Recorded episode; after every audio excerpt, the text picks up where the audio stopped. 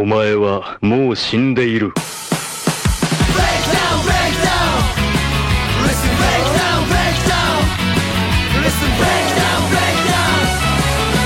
Breakdown, breakdown. Let's go. Sejam bem-vindos a mais um Nani, sempre com o melhor e o pior dos animes pra você. Eu sou o Diogo Andrade e eu vim direto do Redemoinho do Saci. Aqui é o Davi Silva e eu já fiz um treinamento de como caçar caboclo d'água. Lá vem essa história de novo. Mentiroso, menti- velho mentiroso. É, aqui é o Ramiced e eu acredito nas lendas. E eu sou Andrioli Costa. E se você pensa em me marcar num post sobre o Saci ter ma- matado alguém, por favor não me marque, eu já vi 300 vezes. Que isso, cara? Saci mata os outros? Ah, o pessoal inventando história no Twitter, aí fica lá, todo dia alguém fala, ah, o Saci matou meu avô. Aí me marcam lá. Já viu esse? Já viu esse? Já, já vi, já vi muito. É de 2019, isso não, é ainda, claro ainda mete vi. uns crimes que já prescreveu, né? Matou o meu avô há 20 anos atrás. Ah, foda-se, né? Que isso, né? Tu tá perdendo a oportunidade de fazer um podcast True Crime só sobre Saci, cara. Um de direito, né? Direito. Sim, Otaku! Se prepare, pois hoje estamos aqui para aprender capturar Saci e a maneira correta de prendê-lo numa garrafa, entendeu? Quais são os seres mais incríveis do folclore brasileiro e o que será que folclore e animes têm em comum, Otaku?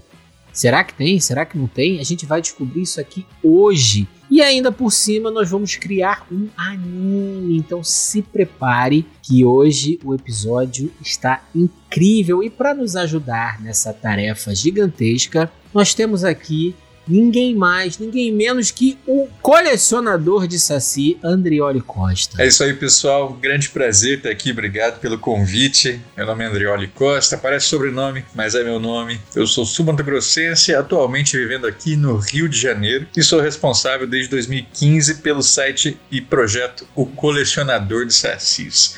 E lá pelo Colecionador de Sacis eu fiz um monte de coisa. Entre elas, as mais recentes, eu fui consultor de Cidade Invisível, segunda temporada. Eu fiz um card game inspirado em folclore que vai sair aí no nosso querido é, financiamento coletivo, né, no fim de ano. E tem meu podcast, o Poranduba, não deixe de escutar. Ah, sensacional. Cara, e como é que foi participar do, do Cidade Invisível da segunda temporada? É, foi um privilégio, né, cara? Porque é um trabalho que a gente. é, Assim, todo mundo falava assim, poxa, é, quando eu vi essa temporada, quando eu vi essa série, pensava em você, eu pensava. Total, total. É, eu pensava no seu programa. Aí é, é muito interessante quando aí o mercado realmente te nota, né? E eu, não só a mim, mas especialmente o, o pessoal do Folclore BR, né? Que é o coletivo a qual faço parte e a gente assina pelo coletivo na nossa consultoria. Então foi é, um trabalho muito intenso, assim. A gente fazia reuniões de 5, 6 horas. Não era obrigação nossa de fazer, não, mas a gente fazia porque a gente ama o que faz, ama discutir folclore, ama pensar né, é, as repercussões disso na sociedade. Então eram, foram meses de trabalho muito intenso e muito enriquecedor. E as recomendações e apontamentos foram acatados ou não? Não quis falar. É, então você já viu Otaku, como é que vai ser o programa hoje, né? Cara, mas ó, antes da gente começar a discussão, eu tenho uma pergunta pra você, André. Manda bala. Anime e folclore combinam ou não? Sua Acho que tudo, pra mim tudo combina, né? Mas se a gente for pensar especialmente é, na questão dos animes, acho que todo mundo está muito familiarizado com a presença de folclore nos animes, porque é um equívoco a gente pensar que folclore é só brasileiro, né? O brasileiro é o epíteto do folclore, mas folklore, né, no sen- sentido amplo, né, de cultura do povo, né, folk povo em inglês e lore saber, né, também pode ser traduzido como esse conhecimento, cultura, né? É, isso atravessa todos os povos de todo o mundo, inclusive é, dos países orientais. E aí a gente encontra o folclore marcadamente em uma inúmera quantidade de produtos culturais japoneses. né? Por exemplo, o que que é o Naruto se não é, uma adaptação do mito da raposa das nove caudas. Raposa, inclusive, é um personagem muito presente no folclore japonês como um todo. né? Talvez vocês tenham tomado contato com coisas do tipo um capa, né? Que é aquele que Sim, sim. arranca o testículo do. Não, não é o testículo, ele arranca a, a shirikodama, né? Das pessoas. Shiniko Dama, é, isso mesmo. É, por causa de anime. Talvez vocês tenham é, é, tido contato com aquele festival. Vamos, vamos não falar simplesmente mitos e lendas, mas o, o básico de festa popular. Então, aquele festival de cerejeira, né? Da chegada da primavera, quando as sakuras estão florescendo e tudo mais. Folclore também, né? Que a gente às vezes não tem essa, essa- esse entendimento de pensar folclore para além do Brasil e para além de mitos e lendas. Mas anime e folclore tem tudo a ver. Toda essa lógica dos yokais dentro das histórias dos animes, né, tem muita relação com folclore, né? Principalmente os mais conhecidos, como você colocou aí. Uhum. Então é algo que é muito, muito presente. Não, E, e com uma adaptação muito livre, né? Você vê como no Japão isso é muito comum, então você tem essa liberdade de ir fazendo é, derivações que às vezes muito pouco tem a ver com o laço da cultura popular. Então você vai pegando as variações de, de Kyubi, por exemplo, nossa, né? Isso vai desde aquela do Inuyasha, que é uma, uma criancinha lá, até talvez uma coisa mais sedutora, né? Mais sexy, que nem alguns outros animes fazem. Então, assim, é muita liberdade. A gente ainda, como está engatinhando nas adaptações de é, para a cultura pop, da cultura popular, popular identitária, né? Tradicional, folclórica, Sim, sim. aí é, a gente ainda tem umas limitações do tipo, eu preciso que meu público compreenda do que eu estou falando para depois de compreender eu fazer a, a- a provocação, né? Fazer a derivação. E como a gente ainda conhece muito pouco da nossa própria cultura, às vezes é, a gente tem que dar alguns passos atrás. Então, eu tô muito feliz, cara, que o Android tá gravando com a gente, porque depois que eu descobri o seu trabalho, eu descobri que a gente não aprende nada de folclore nas escolas. Na, mas nada, nada, nada, nada. Eu comecei a ouvir você lá na- no, no Popularium, do, junto com o Uhum. Mundo Freak. E, cara, é- que- quem é, não conhece o Popularium, ele é uma temporada fechada. São, são temporadas fechadas, né? Cara, e é muito interessante, porque você descobre que você não aprendeu nada de folclore na sua vida, né? É, ou então a gente tá preso muito num folclore da sua região, assim. Quase um ba bairrismo isso, folclórico, né? cara? isso, também, também.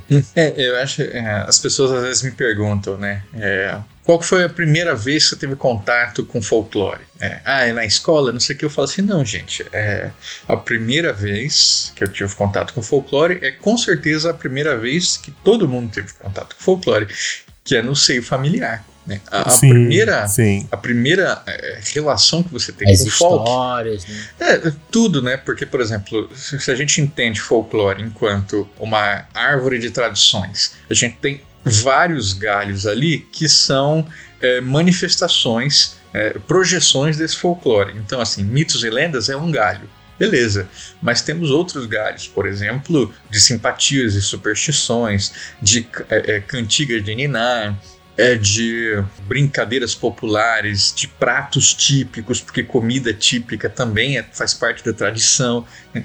Então a gente tem infinitas variações né, de, de elementos da cultura popular que a gente tem acesso ah, quando a gente está ali ainda na primeira infância. Eu gosto de, inclusive, de lembrar que às vezes a gente tem contato com folclore antes mesmo de sair da barriga da mãe.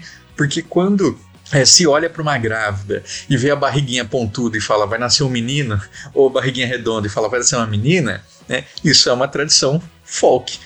Então o folclore já está ali é, atravessando a nossa vida antes mesmo do nosso nascimento. Isso sem falar daqueles é, é, das simpatias para descoberta do gênero da criança, né? Praticamente o chá de revelação do passado. né? No caso da minha mãe, por exemplo, a minha avó fez isso, né? Ela escondeu é, uma colher e um garfo embaixo de almofada e minha mãe tinha que escolher onde sentar. E aí, no que ela sentou, se ela sentava no garfo, né? Como, como ela sentou, aí falou assim: Ah, então vai nascer um menino. Aí todo mundo ficou muito feliz. Era assim que se fazia. Ah, pior era que essas comum. paradas funcionam, entendeu? Porque você nasceu um menino. Exatamente, tá vendo? Então, assim, ó, o que você tá me dizendo, Andrioli, é que quando a minha avó virava pra mim e fala assim: desvira esse chinelo porque faz mal, isso é folclore. Claro. O chinelo virado, né? Não pode ficar com o chinelo virado. Ch- Chinelo virado. Quando, quando os ditos populares, né? Os ditos populares nada mais são do que pilas de sabedoria concentradas do povo. Então, Deus ajuda quem cedo madruga, apressado e come cru, é, casa de ferreiro, espeto de pau. né, Tudo isso você está sintetizando em uma frase, algo que talvez fosse né, é, muito mais complicado de exprimir de outra forma. Isso também é folk. Sensacional. a, a, a minha vida até mais ou menos a adolescência. Porque na adolescência, aí eu, o adolescente se rebela, não, não liga mais porque a mãe fala, né? O que é errado. Adolescente, por favor, ouçam suas mães. Mas até a minha adolescência, minha mãe, tudo que eu falava, minha mãe tinha uma simpatia ou ela tinha uma parada assim, isso aqui isso faz mal. Tipo, ah, mãe, eu vou comer jaca. Pô, mas jaca depois das 5 faz mal. Fulano comeu jaca e virou um tamanduá. Tipo, uma coisa assim. Minha mãe, cara, minha mãe é mestre das um livro. Pô, Ela tem simpatia pra tudo, O tudo. Ramsed só pra canela todo começo de mês aí, ó. Com certeza. Com certeza. Isso aí é. É, Não, pô, é cara. fato. Não, é não, tecnologia, porra. É. não, inclusive, vou deixar aqui uma dica pro, pro Haddad e pro Lula. Vai lá, manda ver. Dia primeiro, só pra lá, pelo menos pra dar uma. É tecnologia de prosperidade essa porra. Exatamente, exatamente. Só pra canelinha em Brasília, ó. Manda ver. Pô, é só os caras defumaram o palácio todo lá antes de entrar, rapaz.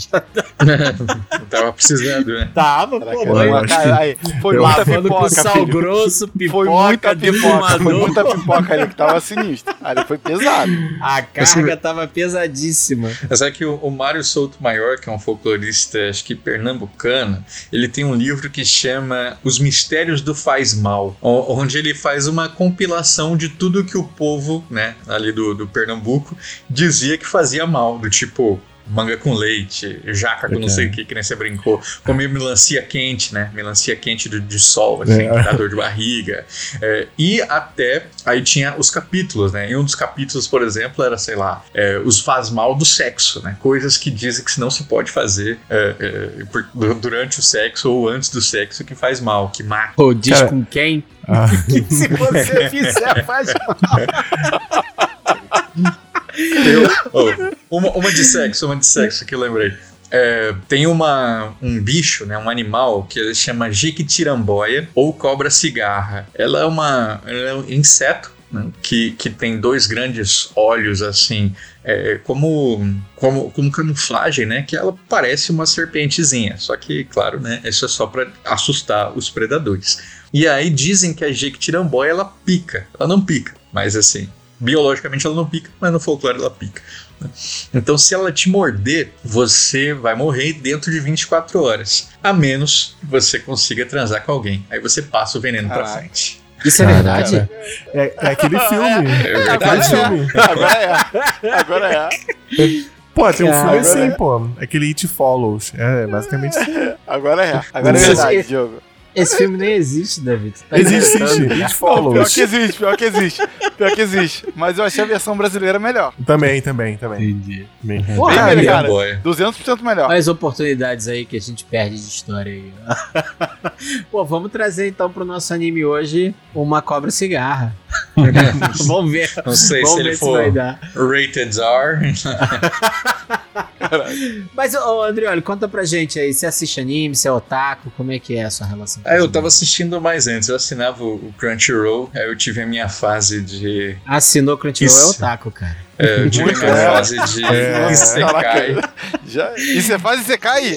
Eu tinha minha fala de Isekai, assisti tudo essas porcaria. Eita, meu Deus. Mais otaku que a gente. então. Fiquei indo atrás do. do, do como é que fala? É, do resumo do. Do ReZero pra saber o que acontecia nas novels. E volta, volta. Ó, re- ó, confi- confirmado. Re, Rezero voltou. Vai, confir, vai confirmar que vai voltar. Rezero. Tá Olha confirmado. aí. Então, assim, acompanhava. Acompanhava ali de, de- de curioso. Sério? Então tem carteirinha de otaku já.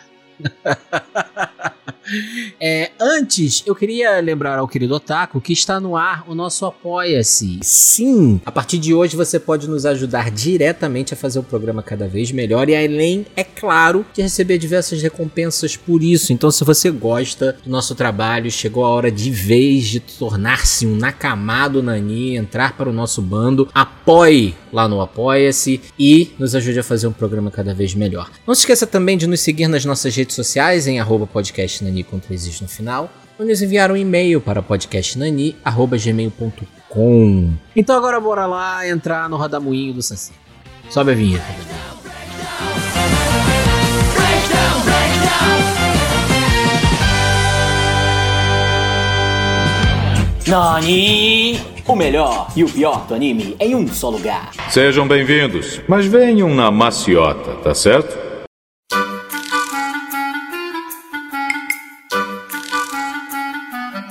Minha mãe já viu um saci na linha do trem. Como assim? Que isso, cara? Era um Caralho. cracudo, tu tá falando. já viu, não, achando quando ela era criança. Quando era Quando ela- criança? É, quando ela era criança, ela tava voltando da escola e. Não, minto. Ela esqueceu uma coisa na escola, aí ela foi lá de tardinha assim. Na volta, ela encontrou umas amiguinhas, ficou conversando.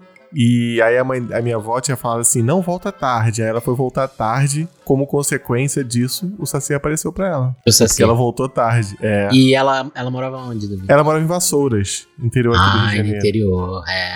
É, Eu tenho a impressão de que esses avistamentos eles são mais comuns no interior. Você confirma, você confirma isso, André? Não, cara, não confio Não? porque depende da depende da, da, da visagem, né? Por exemplo, Entendi. nas cidades, nas grandes cidades, a gente vai ter uma incidência enorme de outras manifestações, tipo as assombrações urbanas, né? Loiras do banheiro, noivas fantasma, é, é, mulheres de branco. Peraí, pessoal, só uma coisa, eu não tô muito preparado pra esse episódio, não. É, tá um é. pouco assustador. Vai pegar o papel Não, higiênico, vai. tá ficando, pô, vou botar uma fralda aqui. Aí, Não, assim, Mas pode voltar, André. Eu Ah. tô- só fiquei um pouco assustado, porque ficou tudo muito. eu Fiquei, tô, tô assustado. Tô eu tô falando rápido. isso porque a mãe da minha esposa, ela é do interior do Ceará, né? É, de uma cidade chamada Itapipoca. E ela, quando era mais nova também, ela via várias coisas. Ela falou que morria de medo de lobisomem. E, e- e o pessoal que também que é sacana se aproveita, né? E começa a inventar história dizendo que tem, que não tem, onde é que tá, né? Só pra deixar a criança com medo, né? E ela via algumas coisas também. Ela cansou de ver Sim. coisa assim, ela fica meio assustada. É, é isso aí, a gente vai, vai ter é, variações diferentes né, para cada região. Então, que nem eu estava falando das. Vamos, vamos dizer assim, a grande diferença entre uma lenda urbana e uma lenda tradicional, né, que se encontra num ambiente rural, é o seu espaço de atuação. Então, uma lenda urbana é folclore tal qual uma lenda tradicional, só que né, nesse ambiente da metrópole. E por isso ela vai refletir é, os medos da metrópole. Na verdade, os sentimentos, né? Porque eu sou contra pensar que, que os mitos eles representam apenas os medos. A gente lembra dos medos, né? Mas, por exemplo, sei lá, Negrinho do Pastoreio é um mito de esperança. Né? Não tem nada de mito. Ah, ah, agora, nos casos ali das lendas urbanas que eu mencionei, né, vocês devem ter notado que são todas mulheres, né, as, as loiras do banheiro, noivas fantasma, mulheres de branco, e não por acaso você vai coletar as histórias, né, sobre a, origem de cada uma dessas manifestações nos seus respectivos territórios, é, vão estar sempre ligados a casos de, de feminicídio. Né. Então é um grande medo da metrópole é de violência do gênero. E isso se reflete no imaginário popular. Interessante isso. É. é muito louco porque a gente vê crianças, né? Crianças contando histórias de loira do banheiro e tal, crianças de 10 anos de idade, 11 anos de idade, e falando é, que era uma mulher que foi estuprada, que foi assassinada, que cortaram o corpo dela assim, assado, não sei o quê. Então isso tá. é- é- é- quando a gente até escreve, né? A criança fala, você transcreve isso para um texto, é, ele parece. Parece e é absurdamente cruel. Só que isso está ali dentro né, é, da- desse imaginário das crianças já sendo construído enquanto algo que elas têm que se preocupar. Então isso que é, é bem fascinante. Né? Não, não, é, as pessoas às vezes pensam que é bobagem, que é loucura, que é, é fantasia, mas isso é um lastro de realidade que se manifesta na imagem, né? na imaginação. E você comentando isso, me veio aqui uma dúvida, talvez mais uma percepção que eu queria saber a tua opinião. É, eu tenho essa sensação de que quando a gente traz essas lendas ou essas histórias para um contexto urbano, elas acabam sempre indo para esse lado talvez mais aterrorizante do que essas outras. Você concorda com isso? É, acho que depende, né? Assim, que nem eu falei, eu, eu, eu sou contra a ideia de pensar que mitos, são, mitos e lendas eles são sempre representativos de medos, porque o medo é um aspecto. Mas existem outros aspectos, e mesmo dentro do medo, a gente se relaciona de maneiras diferentes.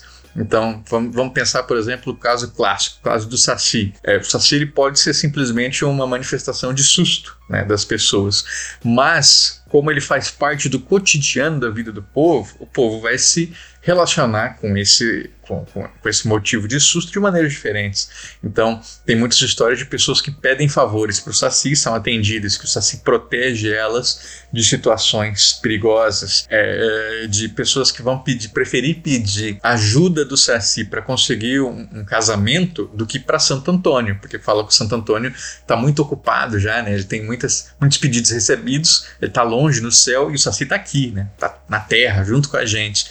Então é, é, é muito diferente. E, e, e, dentro desse aspecto, né, eu acho que é, é muito fácil a gente lembrar da, dos medos da metrópole. Então, temos o feminicídio muito forte com essas histórias que eu falei, temos medos de sequestro, como histórias de Kombi branca, carro preto, palhaço da van e não sei o que, né, que são, são muito frequentes, mas com certeza vão ter é, também manifestações de coisas do tipo sonhos da metrópole. Né? É que a gente não prestou atenção ainda, eu mesmo talvez não, não, não, tenha reconhecido. Mas se a gente parar, a gente vai encontrar. Mas você vê, por exemplo, histórias de Saci dentro de um contexto mais urbano, assim? Ah, é, tem algumas, né? Por exemplo, inclusive as pessoas vão é, recuperando essa presença do Saci. Em São Paulo mesmo, um artista, né, que é o Thiago Vaz, que é o meu amigo é o criador de um grafite, que é o grafite do Saci Urbano.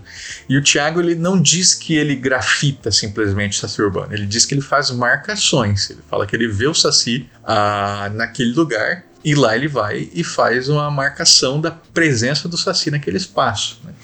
É, então é uma, uma relação assim que às vezes a gente pode pensar que é só, lá, é só uma arte urbana, para ele não é para ele é uma relação simbólica muito mais forte do que simplesmente fazer um grafite. Ele está marcando a presença de algo vivo, né, que ele vive e vivenciou. Diogo, eu acho que muito do que você falou de associar isso a medo vem daquilo que o Andreoli falou lá que talvez o, o, o folclore ele nasça, ele nasce no nosso seio familiar, né? Por exemplo, minha mãe usava lobisomem, saci, essas coisas para assustar, né? Ah, se você não for dormir, o saci vai te pegar, né? Ah, para controle, exatamente. É, para função de controle.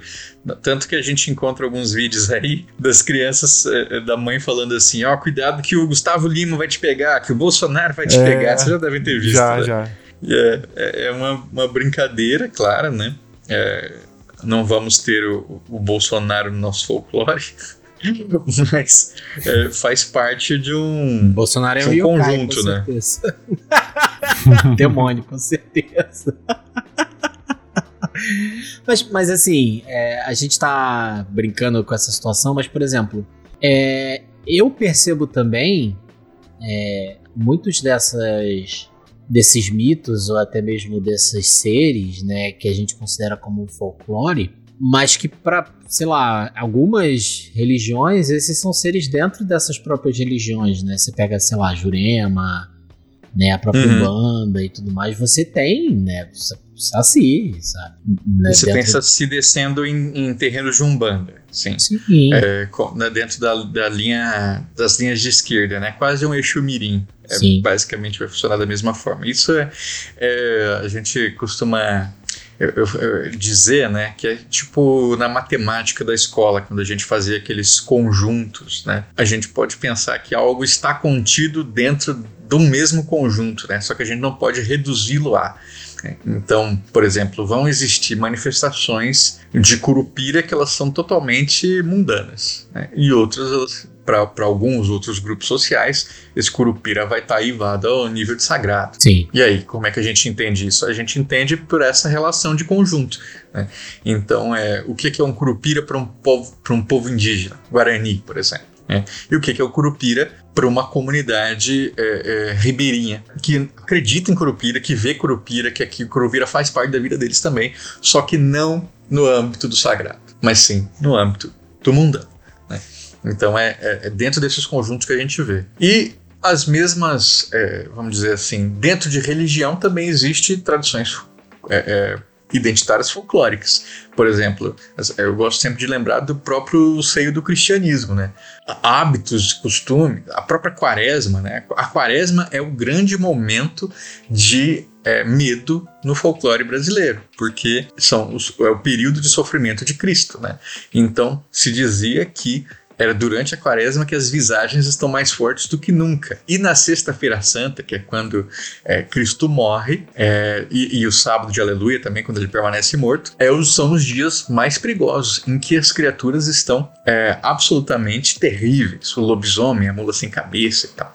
E esses dias eu estava conversando com meu padrinho, né, é, que é religioso e, e, que trabalhou em Teresópolis, no interior do Rio, nos anos 70, e ele dizia que na Sexta-feira Santa o padre tinha que fazer homilias para as pessoas não roubarem os seus vizinhos. Porque o povo dizia que, bom, se, se Deus está morto, né, ele só vai voltar. Jesus está morto, só vai voltar na Páscoa, então nem tem ninguém vendo. É o dia que pode, a gente pode. Depois. que a gente pode. É, que é o dia que a gente pode cometer crimes. Então, isso era comum, cara.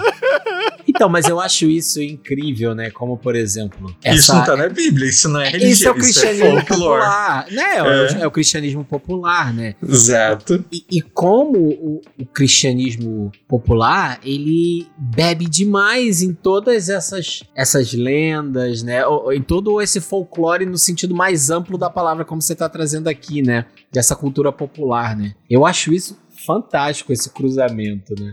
Mas eu queria perguntar uma, uma, uma coisa assim, se isso é uma coisa é, é nossa, brasileira, latino-americana, ou, ou você acha que o cristianismo italiano e português é assim também? É assim, especialmente o português é muito assim. Quanto mais se afasta de Roma, mais zoado é, fica. Porque o, a, a, gente é assim por causa do cristianismo português, português né? É, se, se, você tem um, esses dias eu, eu estava lendo o livro do Paulo Freire Violeiro, né, que é um, um, um grande mestre tocador de viola, e ele é, circulou o Brasil com um espetáculo pelo Sesc, é, contando história e tocando em vários lugares. Aí ele fala que um dia ele foi para ele foi para o interior de Santa Catarina, uma escola porra, de, de freiras, né? Então, era um espaço ali de, de freiras fundamentalmente católico, daqueles bem ortodoxos. É, e aí ele começou a contar suas histórias, né? E ele conta as histórias como é, a gente conhece. Né? Então, ele conta, por exemplo, de São Gonçalo do Amarante, é um santo português, tocador de viola, que é, ele dizia que é, ele tocava para as prostitutas, né? porque é, a ideia dele era que elas, ele, elas dançassem tanto, né? Tocava viola tão gostoso e fazia elas dançarem tanto, mas tanto, que elas não tinham força para depois ir lá trabalhar e pecar. então, ele foi contando isso, ele foi contando que o diabo é um dos violeiros mais habilidosos que existe. São Gonçalo ia lá para disputar com o diabo, não sei o que. É, então, quando ele terminou, ele achou que tinha arrasado, né? A freira foi dar uma dura dele. Falou assim: como assim tá falando de São Gonçalo que, que tocava pra prostituta? Como assim o diabo é isso e aquilo? Não sei o que. Ele falou: não, mas tudo isso tem fundamento, né? Tudo isso é, é, é da história do santo português. Era, é de lá que vem isso. Só que aqui a gente, a instituição higieniza muito, né?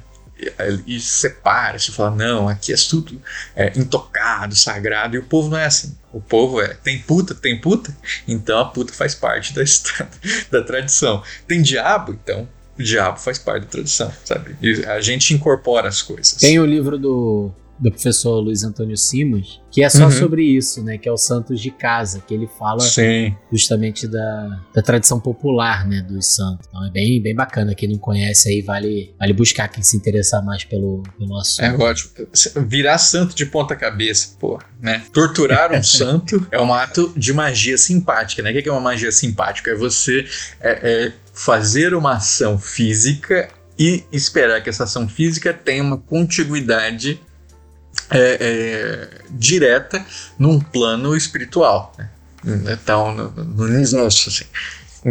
Então você vira uma estátua de santo de ponta cabeça na espera, na esperança de que venha um amor para você, né? Que, que uma, a pessoa que você queira, ela se case contigo. Então isso é uma, uma simpatia clássica do cristianismo popular. E você com certeza não vai encontrar isso é, institucionalizado em lugar nenhum. Nenhuma igreja vai falar para você fazer isso. Você quer ver uma que é super comum? Só longuinho, né? Sim. Dos três pulinhos lá, se você achar o que tá perdido e tudo mais. Isso é super Exatamente. comum, assim. Então, isso é, é essa magia simpática que você tá falando aí. Um Isso, contrato mágico que você faz pra poder achar.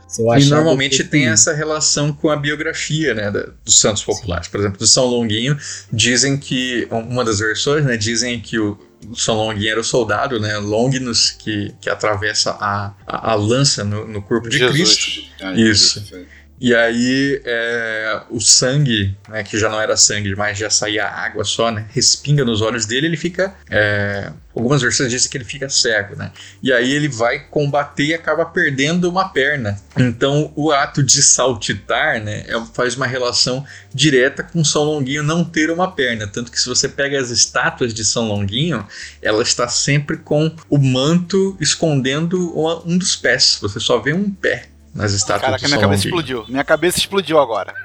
Minha cabeça explodiu. Minha cabeça Eu tenho explodiu. esse livro aqui, Rami, eu vou te emprestar do Não, Santos então, eu tenho, eu tenho esse livro, eu só não consegui abrir ainda. Eu tenho ele aqui. Então Eu abra, tenho esse livro. porque é Eu tenho esse livro aqui, é, eu tenho, é eu isso, tenho. É, eu- é- é basicamente o que a gente tá discutindo aqui, tem... tem Eu tenho esse Lá. livro aqui, eu só não abri. Tá vendo? Você que tá nos ouvindo, né? Você pensa assim, ai, da onde que vem isso? Que bobagem. Nunca é bobagem. É? que, às vezes a gente não sabe. Não, não, não, não achou a chave leitura pra lógica da tradição. Mas sempre tem lógica. É que a gente não flagrou. Nani? Nani?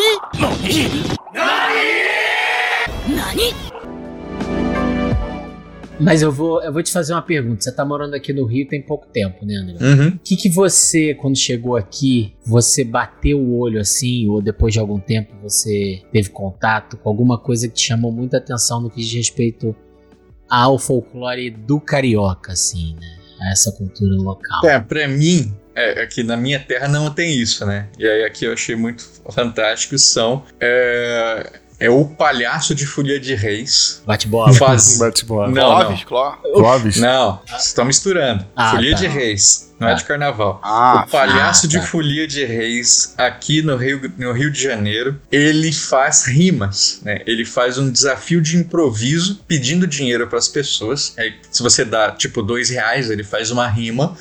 É, te agradecendo, mas debochando que você deu pouco. Aí você, dá 10 reais, ele faz uma rima já te elogiando, não sei o quê. E é, é, uma coisa que eu achei muito fascinante quando eu vi as apresentações de Folia de Reis, né? Que eu fui pro. é, a primeira que eu vi foi em Niterói, aí depois eu fui pro interior, em, em Monerate, para acompanhar também o Festival de Folias. E isso era muito, muito fascinante, né? Porque se incorporava é, pelos palhaços um- esse desafio do improviso que é muito do slam, é muito da cultura hip hop, tá ligado? Porque são os mesmos jovens que estão fazendo isso. É o jovem que vai para uma parada de, de, de slam, assim, de hip hop, de, de improvisar para debochar do outro, que vai depois cumprir uma promessa de folia de reis, se veste de palhaço e fica rimando. né? Então é, é- é- as coisas tão- é, é, é uma tradição, mas que está super urbanizada, né? Pela essa por essa disputa, assim. Eu achei, pô, isso é demais. E claro, os bate-bolas, como vocês lembraram, é, é fantástico também. Eu acompanhei o carnaval é, no subúrbio só pra ver os bate-bolas.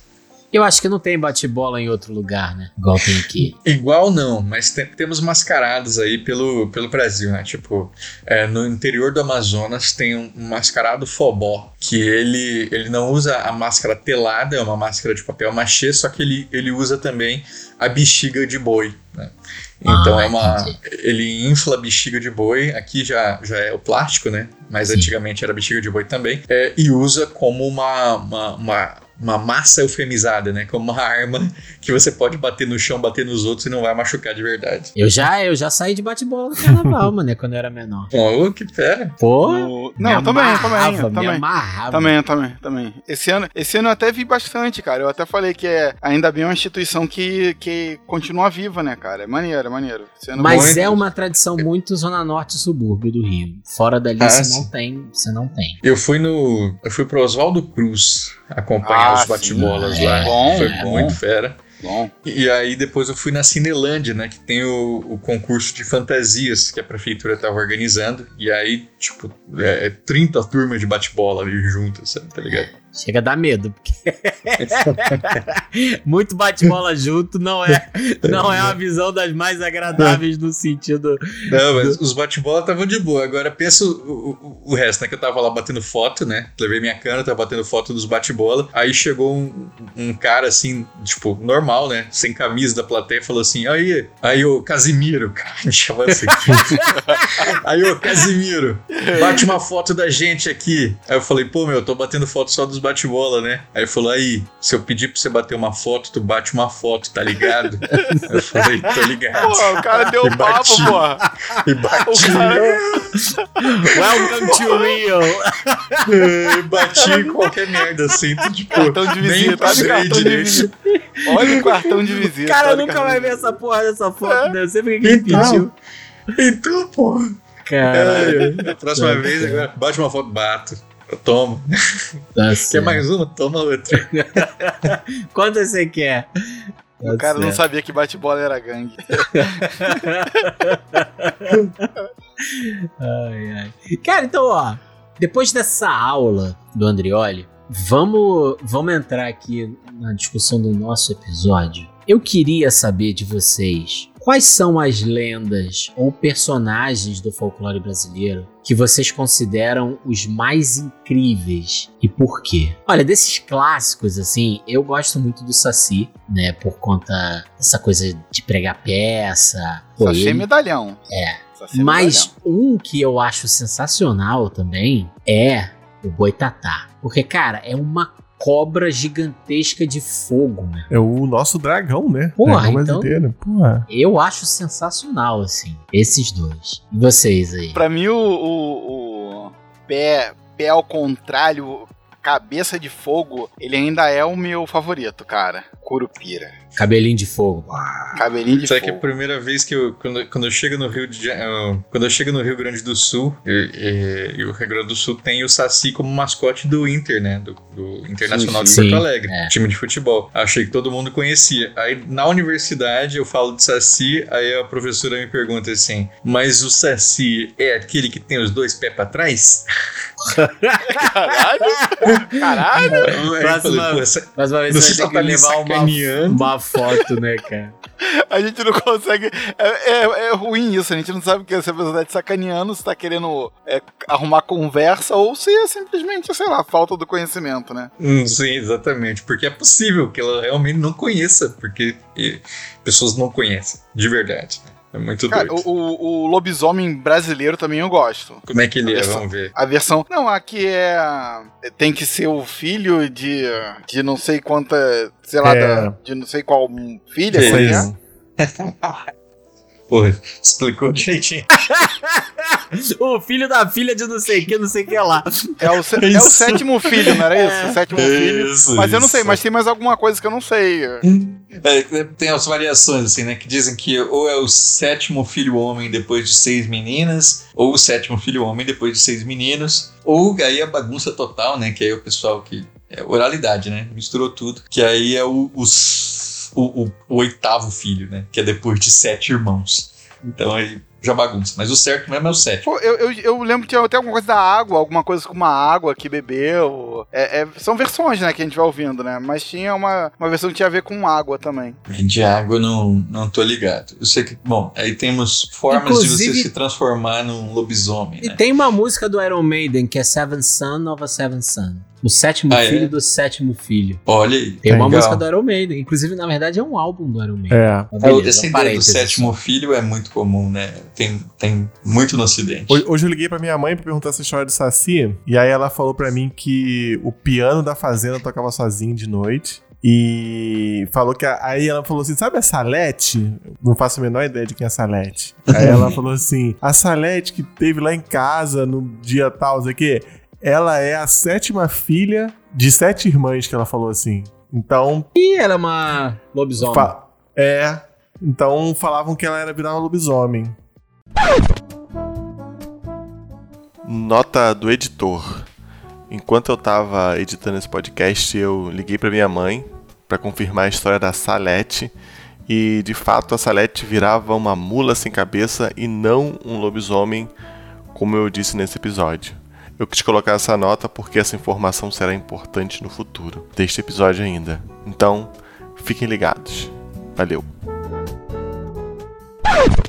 Aí ela Lava lobisomem? Porque tem as variações, né? Porque É. pode ser lobisomem, pode ser bruxa, pode ser mula sem cabeça. É menos comum, mas tem também. Mas, mas esteticamente, assim, é, a fisionomia do lobisomem brasileiro, ela é padrão, é a mesma do, do- do Ah, que a gente tá, conhece dos muito- filmes, essas coisas assim? Muito bem lembrado, né? Por exemplo, o a primeira coisa que se diz sobre a pessoa, né? O- a, a pessoa amaldiçoada em lobisomem. Ela, bom, vamos, vamos pegar essa versão padrão de que ela é a sétima filha, ou quer dizer, que é o sétimo filho que não foi batizado, ou que não foi batizado pelo primogênito, que é um jeito também de você impedir a transformação. Ah, vai ver isso. Então a, a ligação com água deve ser batismo. Ah, pode ser. Ah, é isso. É batismo, não é isso? É, Deve ser, pode deve ser. ser. Tinha alguma coisa com água. Eu lembro que tinha alguma coisa com água. Foi batizado, Rami? Tu é o sétimo? Claro, sou... não, não, não. Mas, mas eu fui batizado. Tranquilo, Tá bom. pela certeza, tranquilo. Aí, quando, Lobisomem calvo, cara. Olha isso. Só um cocoroquinho sem pelo, né, cara? que merda, tá bom. Vai, deixa o Adriano explicar como é que é o lobisomem brasileiro. E aí, olha só, quando, quando você tá. O amaldiçoado ele tá na puberdade, né? A partir dos 13 anos, o que, que ele faz? Ele vai ter uma encruzilhada toda noite de quinta para sexta-feira ou durante a quaresma inteira, né? Aí, mas vamos lá. Toda noite de quinta para sexta-feira ele vai pra encruzilhada no meio da noite. Então, não depende de ser lua cheia, lua cheia não é uma questão, né? É, é a- o dia da semana. E aí ele chega lá e nessa encruzilhada ele vai rolar no chão.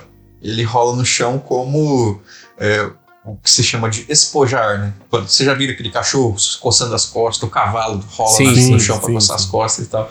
Tá se espojando. Tem cachorro fazer que, esse coça, que, que corre com a bunda, assim.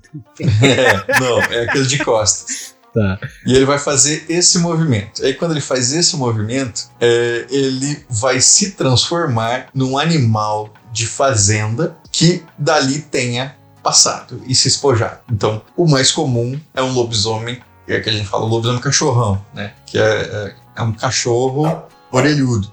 Ó, não sei se dá pra ouvir o latido. Ó a resposta aqui, ó. É. É assim Isso foi mesmo, um que eles estão gritando. É assim Isso mesmo. foi um sim, isso foi um Isso.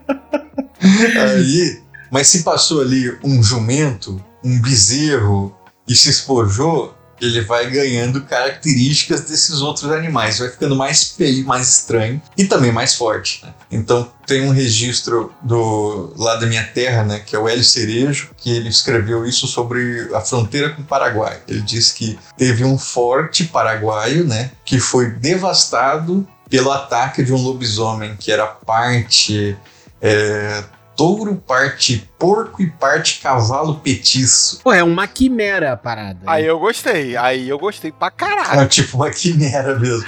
Aí eu gostei. acho, pô, isso é uma coisa que eu tento emplacar em todo lugar, assim, mas é muito difícil, né? Você, tipo, imagina no audiovisual você fazer um lobisomem que tem formas variáveis.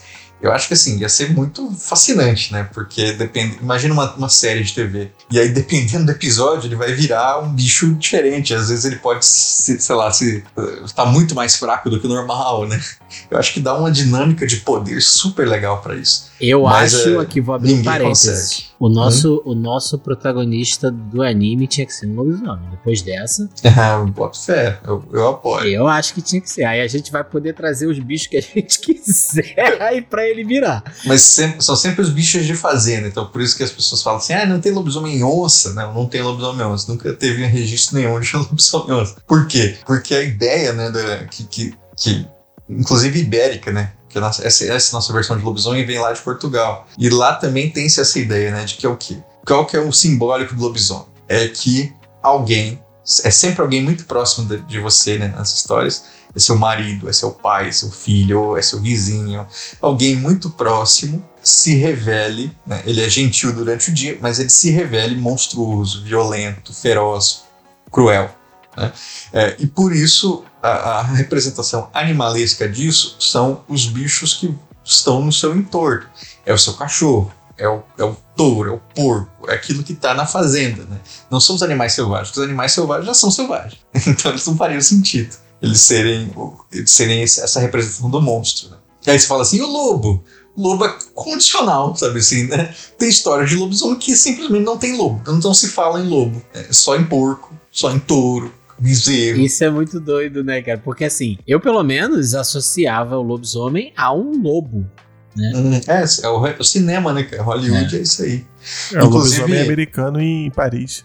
E, e os lobisomens do cinema, sei lá, Crepúsculo, eles são fortes, né? Na forma humana, eles ainda já são fortes, É, né? Cu- Se curam, não sei o quê.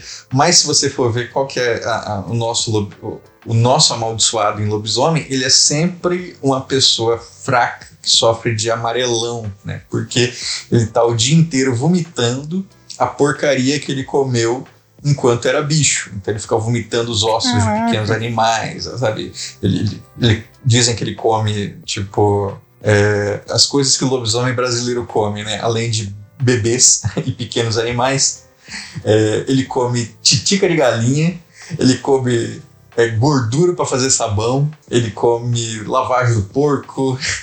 Então só merda, né? Então ele vai enchendo o bucho com um monte de porcaria e depois quando ele tá na forma humana ele começa a vomitar essa porra toda. Então ele tá sempre doente. Caralho, que merda. Tá bom, é isso aí. 何？何？何？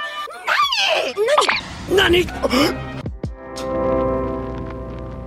Lembrei, é, eu vou, vou falar de dois que quando eu morei em Recife, eu descobri da existência da perna cabeluda, cara. A perna Ah, cabeluda sim. é uma perna que cabeluda que fica te chutando, é só a perna. André, você confirma a existência? Ué, claro. O que, que- que que é legal? A, a perna cabeluda, né? Ela foi uma criação midiática. Né? É o que eu, cada, que eu, que eu coloco na lista dos mitos midiáticos, né? Que é aqueles que é, eles são inventados e eles ficam tão famosos que o povo abraça. Caralho. Então, no caso, na década de 70, lá em Pernambuco, lá no Recife, mais especificamente, um radialista, que é o J, acho que é J Medeiros, ele tinha que. Ele tava é, é, fazendo a ronda da noite, né? A ronda noturna, não tinha bosta nenhuma acontecendo.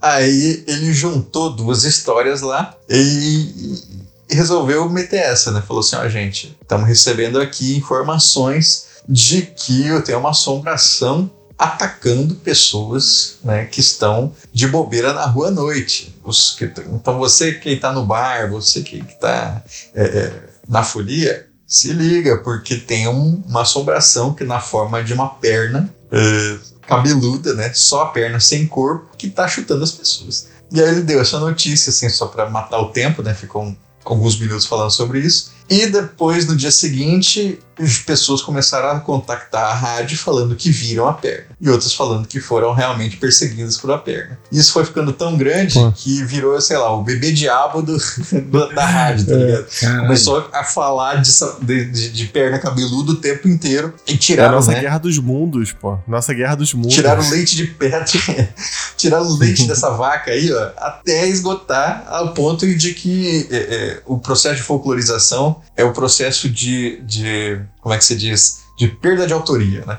É, você, uma- um autor criou, só que a partir do momento em que ninguém lembra desse autor e o povo toma a história para si, essa história foi folclorizada, né? Então, é, aí hoje, né, a gente pesquisa sabe que foi um, um radialista que criou, mas a perna tá aí já no imaginário popular. Caraca, Isso é muito sensacional, né? isso é cara? muito maneiro, isso é muito maneiro. Como a E- população se apropria das coisas, né? E o outro que eu queria falar, que inclusive pode aparecer no nosso anime hoje, é o Mapiguari. Mapinguari. Hum, como é que é a sua Como é que é pinguari? É um. Tipo um. Um pé grande, tipo um gorila gigante, que tem um olho só e tem uma boca na barriga que sai uma língua. Tipo um, É, uma um ciclope? É, tipo um é ciclope tipo- gorila, só que ele tem uma boca na, na altura do estômago, com dentes assim e tal, e, e, a- e uma língua saindo assim. É, o, o Kiefer fala assim, é, vamos dizer assim, temos um, um tipo de mito, né? Que é o mito do bicho-homem, que é todo aquele que é basicamente um humanoide que você vai acrescentando características que, que o aproximam da animalidade, né? Então é, ele é- normalmente é peludo, né? E aí ele vai... é, é tipo assim, você vai sorteando elementos. É como se rolasse o dado ali na RPG para montar seu personagem aleatoriamente. É tudo que, o que é ligado à animalidade, à desumanização, você vai colocando nele. Por isso temos Uhum. infinitas versões de Mapinguari. É, a básica é essa, né? É, uma, é um ser humanoide que tem uma barriga é, com a boca tá transversal, né? Praticamente uma vagina dentada. E o, os mitos que normalmente têm um olho só, eles, ciclopes, portanto, né? É, eles são tipo mais animalescos, porque imagine, né? O nosso padrão é dois olhos. O terceiro olho é aquele olho do- da vidência, né? E um mito que tem um olho só, ele é um retrocesso, né? Ele é antes da gente. Então ele é mais primitivo, normalmente ele é mais violento, brutal. Aí do Mapinguari se diz também que às vezes ele tem é, o, o casco, pé- os cascos dele no pé, às vezes ele tem é, é, casco de tartaruga pelo corpo, às vezes é um, um corpo só meio muito duro, que ele tem um fedor tão grande que ele paralisa as pessoas, enfim. Ele é, ele é bem aleatório, assim, temos muitas variações. E o. o- E ele é necessariamente mal dentro dessas. ah, ele é feroz, né? Ele é, é, assim, se você tira um olho do bicho, ele normalmente é primitivo, né? Primitivo ao ponto Tá. de não, não, não ter discernimento entre certo e errado, bem e mal e tal. É, e um, um charme desses mitos bicho-homem é que todos eles vão ter um ponto fraco, né? Que o ponto fraco, o couro dele normalmente é impenetrável, mas o ponto fraco é o umbigo. E aí, o que, que é o umbigo, né? É talvez a única coisa que ligue ele à sua, eh, ao seu lastro imagético de ser humano, né? Como um cordão umbilical. Então, se você acerta uma faca, acerta um tiro no umbigo de um mapinguari, de um capelobo, de um pé de garrafa, de, sei lá, O que é vários um mitos pé de assim. garrafa? Pé de garrafa é, é basicamente um bicho-homem que tem um único pé e esse pé termina num casco arredondado como o fundo de uma garrafa. Esse é um muita- coitado. muita parada sinistra. É. Ele só tem um pé, é isso? Só um pé. Caraca. Aí, aí você Tem anda, algumas representações que são uma garrafa mesmo no pé dele. assim. É, aí você vê o, o, o rastro, né? O rastro é só, é, é é só um, um bagulho redondinho assim no chão. Tuf, tuf, tuf. Caraca, qual era o outro que você falou? É, o capelobo. Capelobo é o. É o, o tamanduá, né? Ele tem uma aparência. É o lobisomem tamanduá. É, ele não é um lobisomem porque ele não é um amaldiçoado, né? Ele é só uma um monstro. assim. Uma besta. Não é uma- Isso, Não, mas em termos visuais, assim, pra quem tá ouvindo a gente, certo. ele é como se fosse um lobisomem, só que com a cabeça de um tamanduá, assim. E Ah, sim. cascos e tal. Isso. E aí ele tem também o ponto fraco no umbigo. Aí o que as pessoas às vezes me perguntam é: pô, o Mapinguari tem uma boca gigantesca, cadê o umbigo dele? Não sei. É aí a dificuldade de vencer um bicho desse. Eu ia falar uma merda tá aí, tremenda. Eu ia falar que já que a boca é uma vagina, o umbigo é o É o clitóris. clitóris. Já, já, já, eu já pensei nessa gracinha e nunca consegui organizar isso. Só que aí tinha que ser invertida, né? Mas tudo É bem. tipo, ah, vocês não, não, não encontram o umbigo de uma pinguari igual Exato. hétero É porque vocês encontra são clitóris. homens, né? Enquanto Isso. vocês são Caralho, homens. Eu já pensei essa merda porque um- uma ideia que eu tinha era fazer era um roteiro, né? De tipo um stand-up só de piadas de folclore. E aí ninguém ia entender essa porra, porque tinha que ter um conhecimento mínimo, né? É, eu ia ter que primeiro fazer uma apresentação de PowerPoint antes, mostrando Uhum. cada um deles e explicando o mito. Aí depois você ia poder fazer as suas piadas. Exatamente. E você, Andrioli, qual que você acha mais maneiro, assim, dessas lendas todas? Ah, isso aí é. Bom, enfim, o lobisomem é o que, que, que me dá mais é, visualidade, né? Eu acho ele muito interessante nessa perspectiva de virar várias coisas ao mesmo tempo, é, de, de formas de, de encantamento e desencantamento, né? Então, uma forma de do lobisomem também dizem que antes dele rolar na, na parada, né? Rolar no chão para virar o monstro, ele tira as próprias roupas e vira elas do avesso. Né? Então ele, ele se espoja já nu. E aí você pode é, impedir que ele se transforme de novo é, é, tão, tão rapidamente se você conseguir ir lá e desvirar as roupas dele. Mas peraí, Então tem- ele, ele vira as roupas e deixa no chão, é isso? Ele esconde, ele vira as roupas e esconde. Ah, então, entendi. às vezes, ele deixa no chão, às vezes ele pendura na árvore. E tem as histórias dos mais fortes, né? Que eles mijam na roupa e a roupa vira pedra. Aí você não consegue desvirar. Caralho. Acho que mesmo se não tivesse virado, virado pedra, tu vai mexer na roupa toda mijada fora. né? Jado de lobisomem. É, pô, imagina o, o, caralho. o futum, né? O fedor daquilo, tudo ia querer mexer. Foda-se, deixa o lobisomem meter os aralhos na cidade. O cara com a, uma roupa. O traje, O traje rasmate, O- tá ligado? É, o cara assim, não, Virando. Traz a bala de prata, foda-se. não vou meter a mão nessa porra.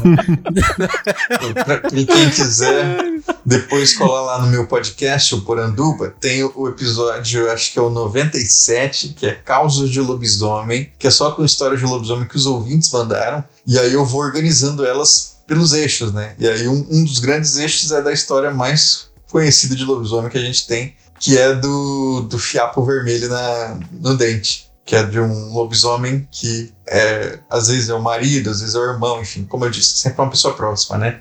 que ele tenta atacar uma mãe que está segurando a mantinha do filho. E a mantinha normalmente é vermelha, né? E aí ela consegue fugir, só que o lobisomem abocanha e quase pega a criança, mas pega só a mantinha. E aí depois é, essa mãe tá lá muito assustada e chega a pessoa, chega, sei lá, o pai da criança, né?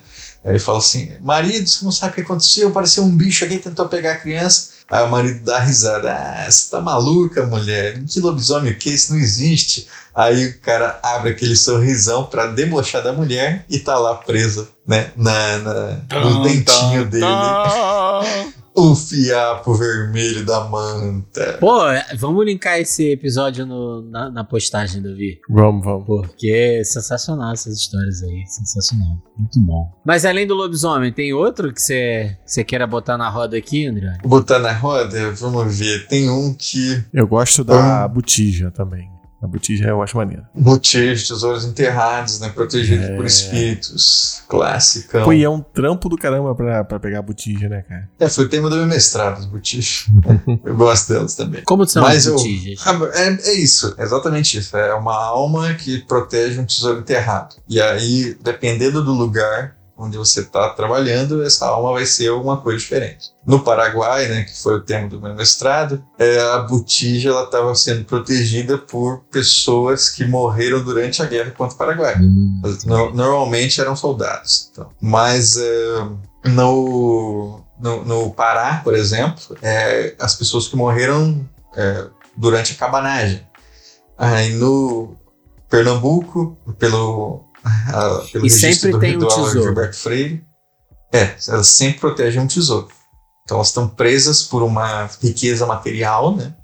E aí elas precisam que alguém leve esse tesouro embora. Só que esse tesouro, ele, é, como ele é mágico, né? Você precisa é, passar pelo crivo da assombração É. de que você tem bom coração ou que você é, é justo, que você não, tá, Mas- não mas- vai usar isso para maldade. Mas esse tesouro era dessas pessoas ou, ou, ou não? Ou era uma cobiça deles ou não tem nada a ver? Ou só Depende. estavam lá?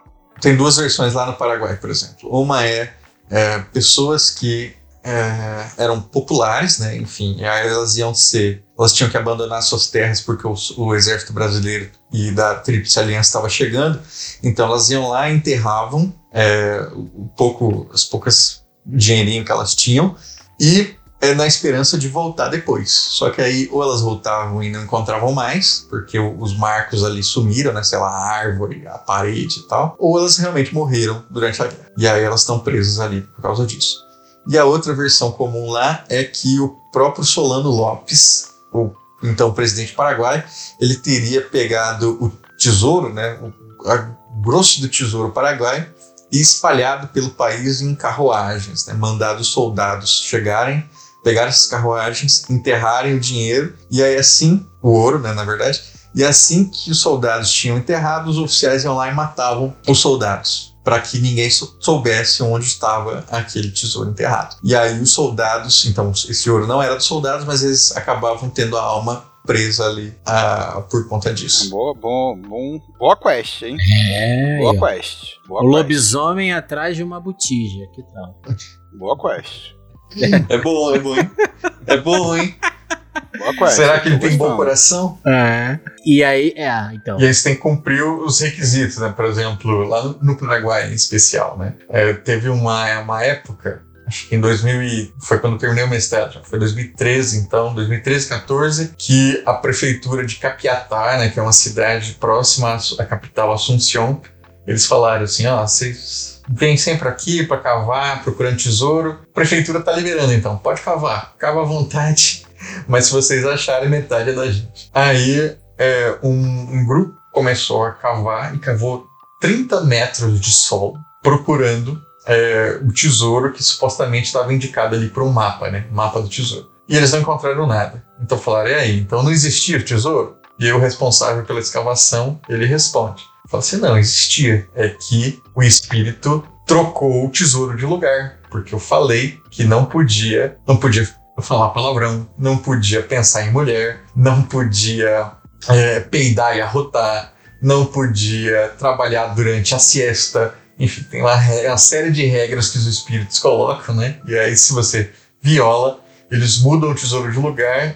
Ou se você achar a botija, só vai ter carvão, não vai ter ouro nenhum. Caralho, que dificuldade, né? Aí parece bicho, assim, tipo, tipo tem um, um documentário sobre os caçadores de tesouro, né? Então o cara fala assim: ah, você tá cavando ali, você encontra a botija, mas aí começa a aparecer escorpião, sapo, bicho de peçonhento, assim, tudo pra te afastar. Você tem que encarar aquilo e continuar cavando.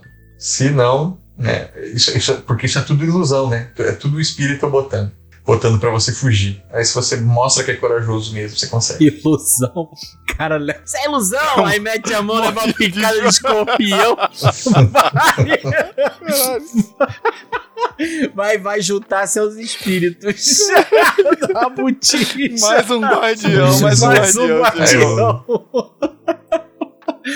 Muito bom. Caraca, essa eu não conhecia, não, cara. Sensacional. Muito legal. Tem, um, tem Eu- um, um documentário que eu vi, né, que era esse professor meu que fez, é, ele fala que ele entrevistou alguns indígenas das aldeias é, lá de Dourados Três Lagoas, né, indo para Mato Grosso do Sul na direção de, de- de- do Paraguai. Aí eles falam que existia lá um guardião invisível né, do, do tesouro, que eles chamavam de os olhos de Lopes, né, que é tipo, Lopes é o, o Solano Lopes. Solano né? Lopes. E aí, e aí ele diz que ele deixou ali um guardião invisível que também ajuda a atacar as pessoas. Caraca. Eu já falei aqui no Nani, mas ninguém acredita em mim, que lá em Recife existe, não sei se você já ouviu falar, Andreoli, mas ou, ou se você até já foi, que existe um passeio lá em Recife chamado Recife Assombrado, já ouviu falar? Ah, sim, sim. Eu, o- quem for lá no, no feed do Poranduba, né, o último podcast é o Arquivo Folclore e Turismo Lendário, que eu entrevisto os responsáveis pelo é, passeio do Recife Assombrado, pelo passeio que te assombra em Campinas e pelo passeio Porto Alegre Mal Assombrada no Rio Grande do Sul. Pô, então quem for de Recife, cara, vale muito a pena. É, tem alguma época do ano que ele tem, não é todo todo ano. E é engraçado, assim, porque você entra no barco lá e vai passando pelo, pelo rio lá. E depois eles te falam, pelo, menos no que eu fui, né? Eles falavam que estavam caçando o caboclo da água e que o caboclo d'água era atraído por iscas vivas. E que a gente no, no barco era as iscas. pro, pro bicho. Eu É, gostei, legal, gostei. legal. É, tem mais de um passeio lá. Esse é o catamarã assombrado, talvez. É, um- isso, um- isso, isso. O catamarã assombrado é esse. Aí Isso, o catamarã, é verdade. O Recife Mal Assombrado, né, que é o- um outro passeio, é, ele não faz catamarã, mas ele, ele tem toda essa, essa performance, né? Temos Aham. atores vestidos de assombração. Esse eu não fui, esse eu não fui. Mas esse do catamarã é legal, é legal. E tem esse plot twist. Bom, já estraguei, né? Um plot twist pra quem for. Caraca, agora ninguém mais vai, Davi. Tu vai comprometer o turismo na cidade de Recife dando spoiler. Porra. Infelizmente. Mas tá aí.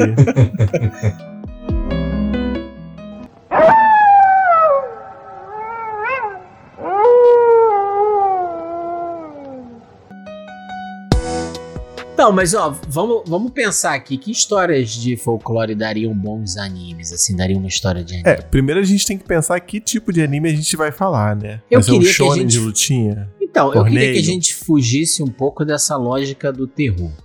Porque parece que toda vez que a gente fala de. vai contar uma história de folclore, parece que tem que ser uma história de terror ou alguma coisa assim. Eu eu iria pro nosso clássico shonen de lutinha, que é o que a gente sabe fazer aqui no. aqui no Nani a gente fala de shonen de lutinha, então. Ou pode ser uma coisa também, talvez, de mais thriller do que terror só. É, com algumas lutinhas, mas É. sim, também acho que é melhor. Ó, Do que só um cenário de luta, luta, se, luta. se a gente quiser pegar o público jovem, dá pra gente fazer um anime tipo Arém, do cara lá e várias E várias bestas. meninas, meninas bestas mitológicas. Pelo amor de Deus, não, né? Dá, dá, também dá, também dá. Tá certo. Teve ouvinte se empolgando agora, achando que ia rolar É, pô. mesmo. O ouvinte, ouvinte que você se empolgou não vai Tem. acontecer, não será. É o Monster High folclórico. assim. É, então É. tem, Quais são os furries aí do, do, do folclore? A gente, você concorda, Andrioli, que dá pra fazer aí uma história, sei lá, de investigação com lutinha? Investigação também? É, mas Tipo, é, a investigação fica no Cidade Invisível, né? Ah, é. fugir. O Slice of Life de folclore, como é que seria? O Saci e o lobisomem dividindo um apartamento. ah,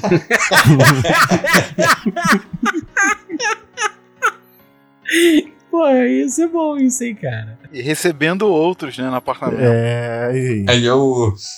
Como é que é? Um, um, um Seinfeld, né? Aí tem É. um vizinho lá que é uma pinguari que entra loucão assim, só abrindo a porta.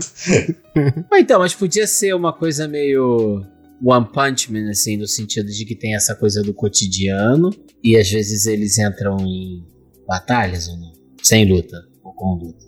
É, não, pode ser com luta, pode ser com luta, mas. Eu acho que é legal a gente pensar a luta, porque aí a gente também pode explorar um pouquinho Sa potenciais sabe um- poderes dos personagens do folclore. Vocês conhecem a HQ Fábulas? Conhece? Então, talvez uma coisa, talvez um bairro de. Então, mas lá tem essa pegada De investigação, lendas. não tem também? É, mas é- o nosso não precisa, né? Mas talvez um bairro de lendas, né? Caraca, se fosse aqui no Rio de Janeiro, onde é que seria um bairro propício para os personagens do, do folclore viverem? Ah, eu já sei qual é. Hum. O bairro da região do Grande Meyer, chamado Encantado.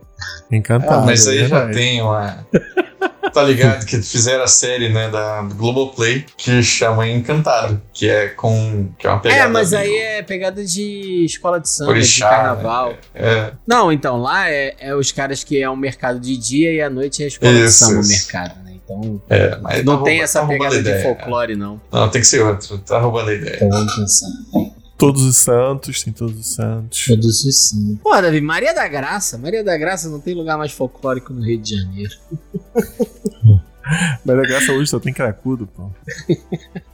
Se tua mãe ia ver na linha do trem o Saci É, cracudo. É. São Gonçalo, foda-se, né? São Gonçalo. São São Gonçalo. Gonçalo, Tá é, bom, São tá certo. Gonçalo, tá bom. Pode ser. Justo. E aí, o que acontece então? Quem, quem é o protagonista? É um lobisomem? É, é um lobisominho. Pô, sabe o que podia ser? O protagonista ser um Saci que tá desconfiando que o cara que divide a- o quarto com ele, o apartamento com ele, é um lobisomem. E, e aí ele começa a ir atrás do cara, seguir o cara pra ver se o cara é lobisomem mesmo ou não. Como é que é aquele do Seven Deadly Sins? É o que é o que fica forte com a luz do sol só. É o Escanor. Escanor. Scanor. E aí, imagina que é o lobisomem, e aí ele tá lá fraco, fraco, fraco, fudido. Aí, porra, daqui a pouco acaba o carnaval, ele começa a ficar forte. E aí ninguém tá entendendo por quê. e é que quando Exatamente. chegou, né? Aí E aí tá o dizendo que. ápice da luta, quando ele tá no mid, no, no mid day lá do, do Escanor, é a sexta-feira santa. Ele fica pá, gigantesco de forte. E aí ele tá justificando tudo isso que é vitamina, tá se alimentando bem.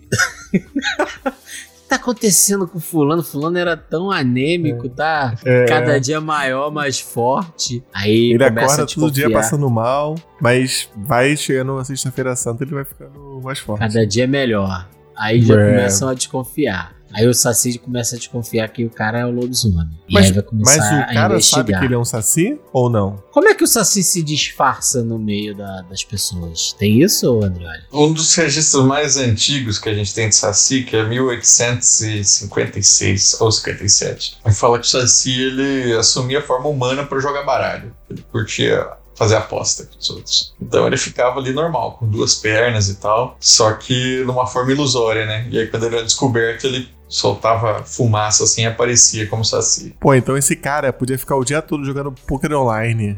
Pô, que- Não, pô, jogando carta na praça, pô, com os velhinhos. Não, não, tem que modernizar, pô, poker online. Poker Jogando Site de cartola. apostas, é cartola. Cartola, é. Sportbet, tudo Sport isso. Né? bet. Sportbet. Caraca, então, ó. O Saci, viciado em apostas online. Só que ele tava precisando de alguém pra dividir o aluguel com ele. Que as, as apostas não estavam dando muito certo ainda. Aí ele aceita esse cara que tava procurando um apartamento. Aí ele assume essa forma humana pra não, não revelar que ele é um saci, né? Só que Não, o cara sei, começa o- a ter um comportamento esquisito. Não, e se o Saci. Porque o Saci ele é, ele é brincalhão enganador, né? Ele tem o arquétipo do trickster ali nele. Então imagina que tá, gostei da- do começo, que ele perde a aposta, que ele, que ele é louco de aposta, ele bota tudo ali no, no, no- no jogo e, e se dá mal. Aí ele fala assim, porra, e se eu preciso agora né, ganhar dinheiro de novo? Eu preciso enganar uns otários aí, né? E se eu virasse coach? Ele começa a fazer os posts no Instagram de coach e o lobisominho, né, que tá ali. Tá é, se sentindo é, mal, tá precisando melhorar de vida, mudar a Isso. vida dele. Tá, tá amarelo ali, fraco. Tá precisando de, de, de um de uma autoestima na vida, né? Aí ele entra nessa vibe aí do Saci. Caraca, aí olha. E aí, além disso, vai começando esse período da quaresma, tipo, o Saci tá falando qualquer coisa pro cara e o lobisomem tá seguindo.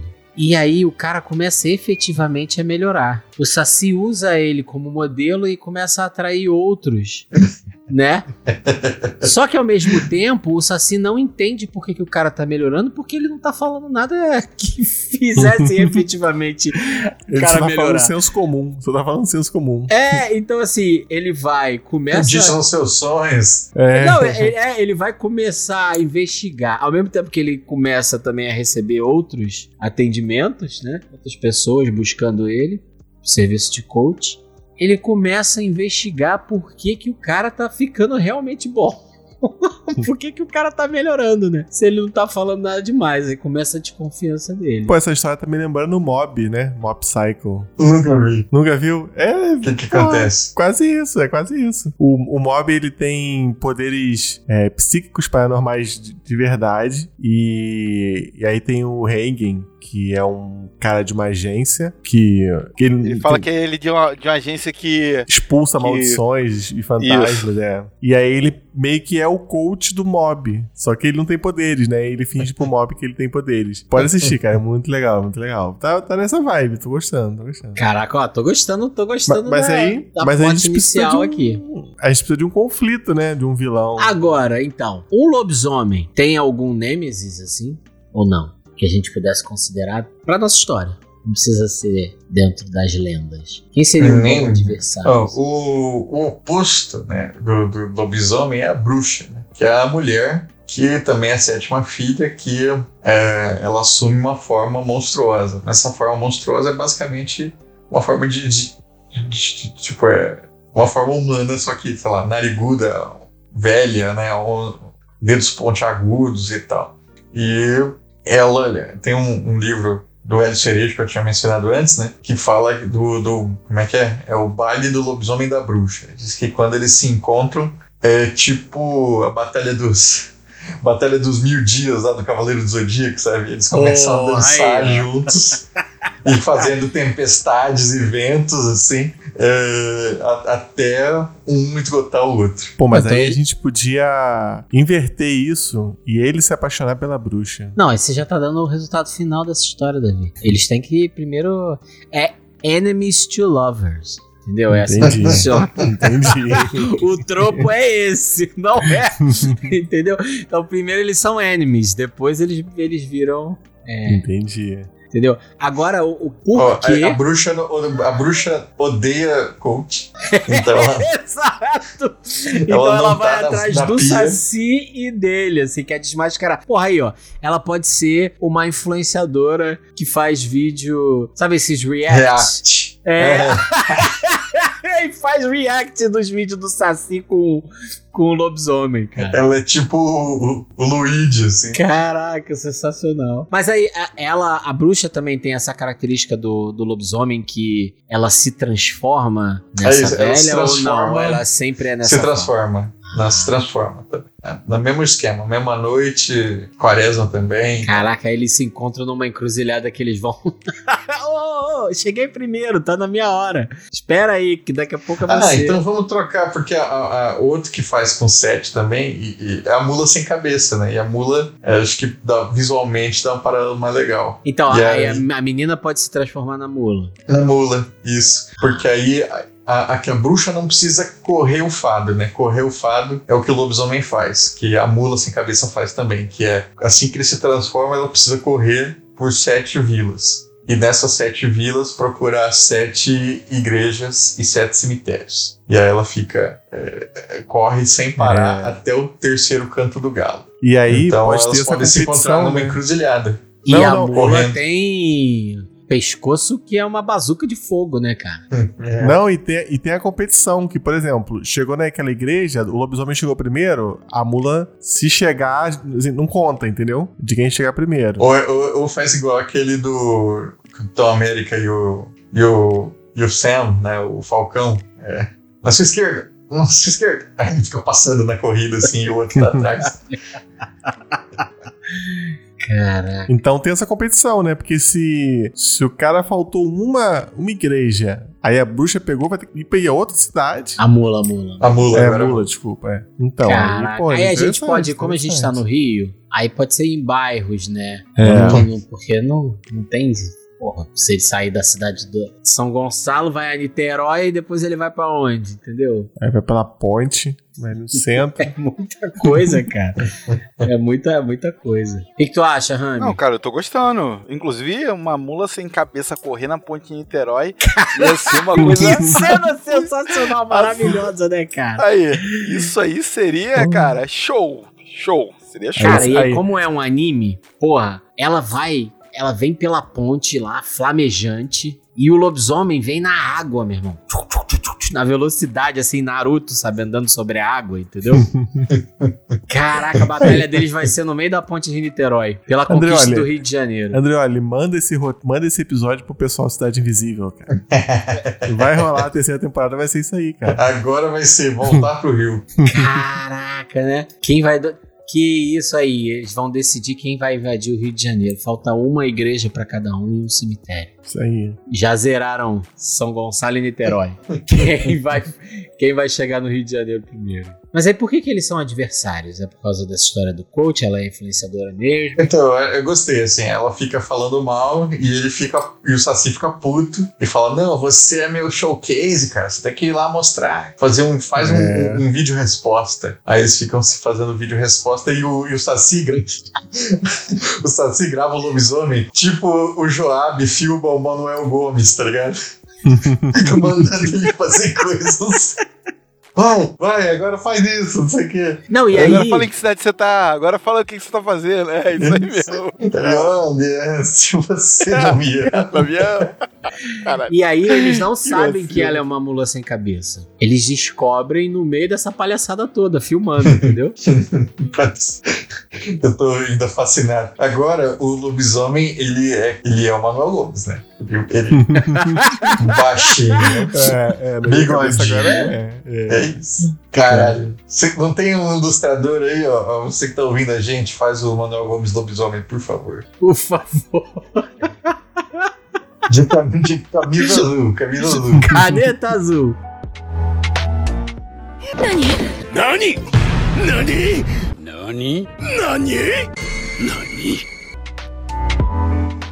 Pô, aí então, olha isso, ó. O Saci, a gente colocou que o Saci não sabe que o cara é o lobisomem. E aí ele entra nessa, de, tipo assim, ah, não, vamos lá desmascarar é, essa influencer, essa blogueira aí que está querendo queimar a gente. E aí botam eles pra bater de frente um com o outro. Você é o meu case de sucesso, então você tem que ir lá defender e tudo mais. Uhum. Só que o encontro acontece numa encruzilhada. Na. Como é a data que tem que acontecer?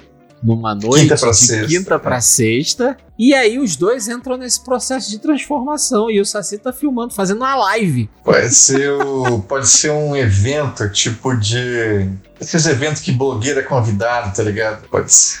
É tipo lan- lançamento de, de marca, alguma. O que, que, que que se faz aí? Vamos pensar. Uma batalha de rap, alguma coisa assim, que fica as pessoas de um lado e tal. Eu, eu tô pensando Não, mas tem que, que. ser- tem que ter uma. É- uma, uma- uma- tipo, É, pra eles, porque eles. entrarem em confronto. Porque o Saci, tipo assim, o Saci é um influencer coach e ela é uma, é uma influencer que faz react e debocha disso, né? Aí um evento em que influencers da internet vão. Tipo farofa da GK. CCXP, vamos lá. William. CCXP em São Paulo.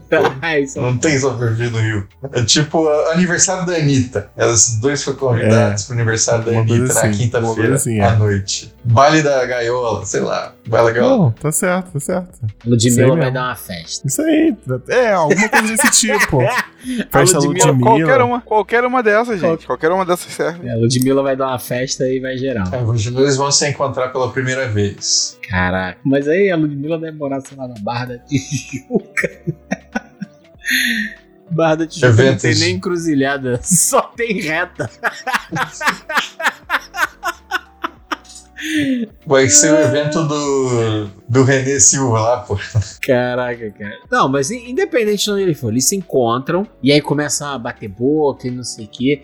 Mas, mas uma coisa que eu fiquei na dúvida: essa transformação deles. Tanto do lobisomem quanto de uma mula sem cabeça. Hum. É ativa? O cara escolhe se transformar ou ele simplesmente Não, ele- entra no processo e ele não tem controle? Ele entra na, entra na vibe e, e, e, fu, Não tem controle. virou chavinha. É. Caraca, imagina isso. Então eles começam a discutir, um monte de gente olhando. Aí eles vão pra rua lá discutindo, não sei o que, daqui a pouco eles estão na encruzilhada. Não, mas pra, pra ter o ritmo, tem pra ter o ritmo mesmo, tem que ser assim. Primeiro, é, eles somem da festa, aí o Saci fica procurando, ele não encontra. E aí, é, eles mesmo não sabem o que aconteceu, mas os dois se transformaram e foram correr enquanto monstros, né? E aí, enquanto monstros, eles se. Ele fala assim: "Pô, tem uma vaga lembrança ali de, de que foi uma noite agradável. Aí isso tem que se repetir por um tempo até que no final eles vão descobrir quem são. Ah, eles não, eles não veem que eles se, eles se transformando, né? Tá certo. Isso. É. Tem uma. Aí Uma- surgem uma os monstros destruindo a porra toda, procurando igreja, procurando cemitério. E o Saci vai atrás. Aí o Saci também já vai atrás de um jeito mágico, né? Pra poder acompanhar o ritmo deles. Redemoinho. Caraca, gostei, hein? Gostei. E aí eles lutam no meio dessa história toda, né? Caem na Ah, porrada e sim, tal. sim. Quem? o Saci? Ou os Não, dois? a mula e o lobisomem. Eles lutam, né? Ah, você quer, você quer fazer eles brigarem primeiro, né? E depois o Não, vão brigando pra ver quem Brigando chega e na andando, frente. é. É, vai Ah, avançando. então, vão se empurrando. É. Tipo, Tipo a luta na ponte, no Rio Niterói, entendeu? é aquele. Como é que fala? É o Star Wars Racing. Isso, Isso, exatamente. isso Exatamente. Você é boba. É, a gente vai andando, assim, vai empurrando pro lado. E o Saci tá fazendo a live dele da. Fala, Caraca, apareceu aqui um lobisomem e uma mula sem cabeça e tudo mais. E aí, no final da história, os dois, nenhum dos dois completa. Eles são impedidos, se transformam de volta e tem a grande revelação. Pá, pá, pá. Cara e a mulher, a influenciadora e o, o protótipo. Então, você tá pensando num OVA ou numa série? Porque se for uma série, é que nem eu tinha falado. Não, né? é, não, é, aí é um, é um episódio só aqui. É um OVA, é. Tá. Vamos pra. É. É Aí, obra da década de 90. década de 90. E aí, tá, mas aí. Acho como é que eles vão virar. Tá, lovers. falta o crescente, falta o crescente. É por isso, tem que, tem que se repetir. Eles têm que se ver na encruzilhada mais de uma vez, e eles vão brigando, aí eles vão se entendendo. E aí, quando eles assumem a forma humana, eles não lembram direito o que aconteceu, mas tem um resquício ali, né? Que depois É, no de, final uma, eles vão. de um antagonismo ali, de uma inimizade. Do nada eles estão pelados, é isso? Pelados. É, é. Caralho, que que é- o que que eu bebi nessa festa, né? Por isso que eu Como falei é que tem que que de some, 90. tipo assim, ah, tá chegando, tá chegando perto, aí daqui a pouco é, o galo vai. O galo cantou uma, duas vezes, na hora que o galo vai cantar três vezes, a mula some pra um lado, ele some pro outro, e aí. Pô, então pior que isso. É, Pode acontecer deles acordarem os dois pelados juntos, sem saber o que aconteceu. E aí, como eles não se gostam.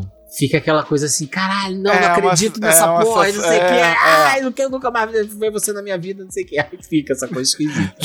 Não foi sexo, nós só viramos criaturas é monstruosas e caímos na porrada. porrada. aí Então, ele começa a vomitar, assim, as, as porqueiras que ele É. come de noite. Titica Cara. de galinha. Que bizarro, né, cara? Aí, então, então, esse pode ser o primeiro momento, assim. E aí, flashes podem vir vindo na cabeça deles ao longo dos dias e ficar essa coisa assim, pô, mas espera aí, tem uma coisa esquisita nessa história toda, né?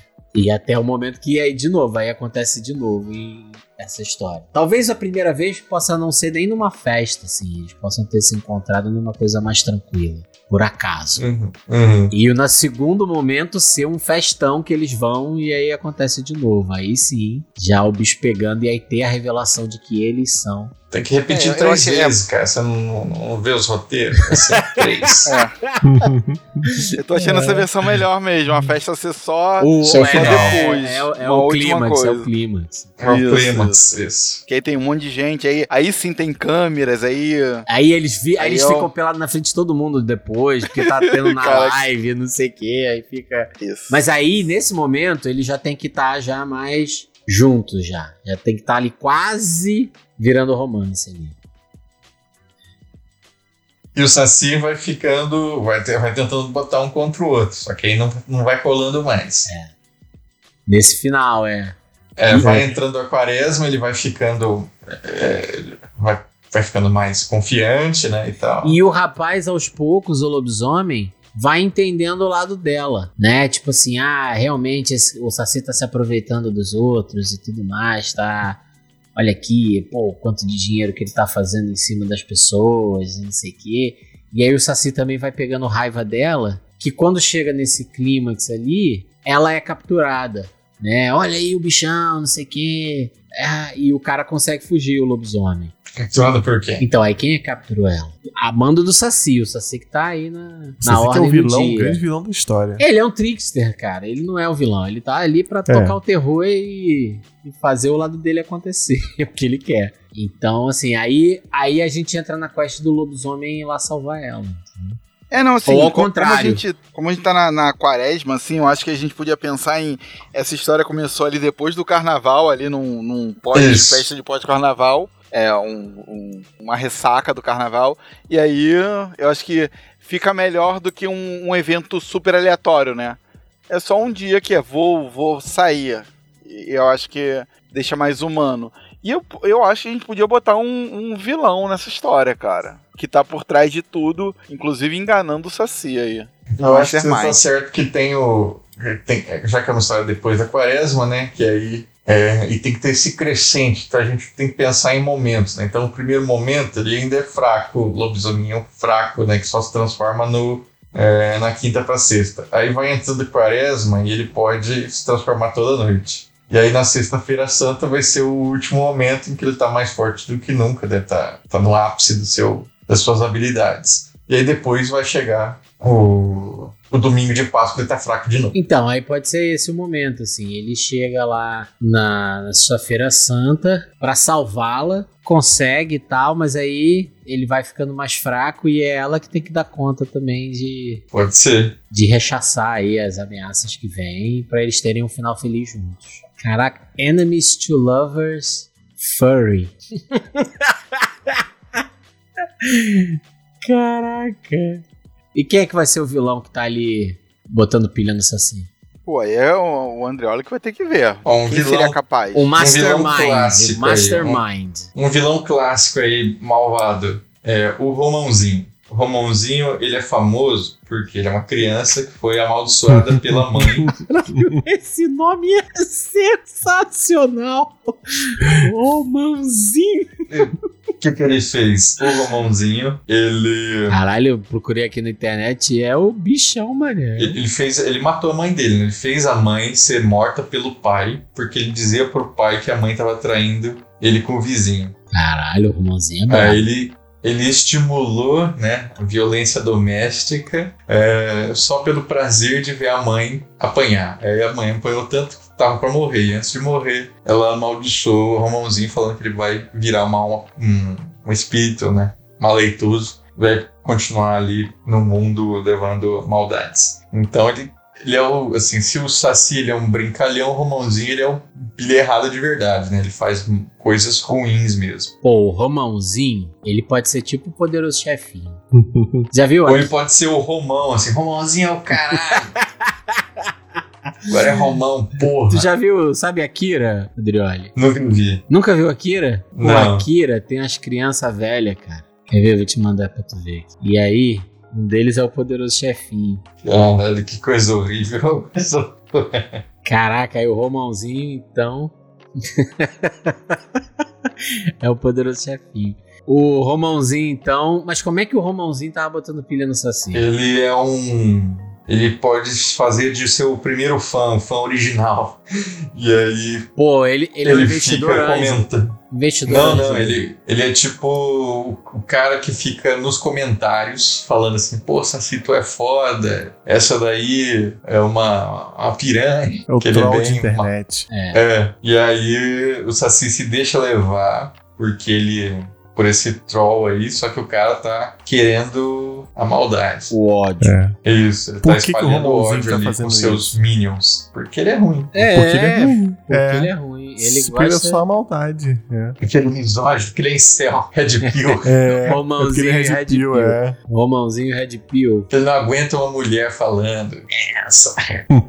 Caraca, e aí quando, quando na verdade eles descobrem que é o Romãozinho que tá por trás, o que, que eles fazem? Onde, onde vive o Romãozinho? Ah, ele, não, ele vai de casa em casa, incomodando os outros. Eu acho que aí vai juntar os três: Saci, Mula e, e coisa pra. Cara, imagina, embate final. imagina esse trio contra o Romãozinho. Aí não, Romãozinho não, não tanca, não. É porque aí vai passar, vamos dizer, é que no sábado de Aleluia é o último dia de poder grande deles, né? Aí vira meia-noite, domingo de Mesmo Páscoa. pra mula também? Mesmo pra mula. Aí o- a mula volta a ser gente, o lobisomem volta a ser gente e só vai conseguir se transformar de novo na noite de quinta pra sexta, né? E aí sobra só o Saci, que o Saci não tem essa limitação. Aí vai ter que ser ele que, que tava ali, né? Fazendo. se aproveitando do lobo e torcendo pelo, pelo fim do canal da, da mula.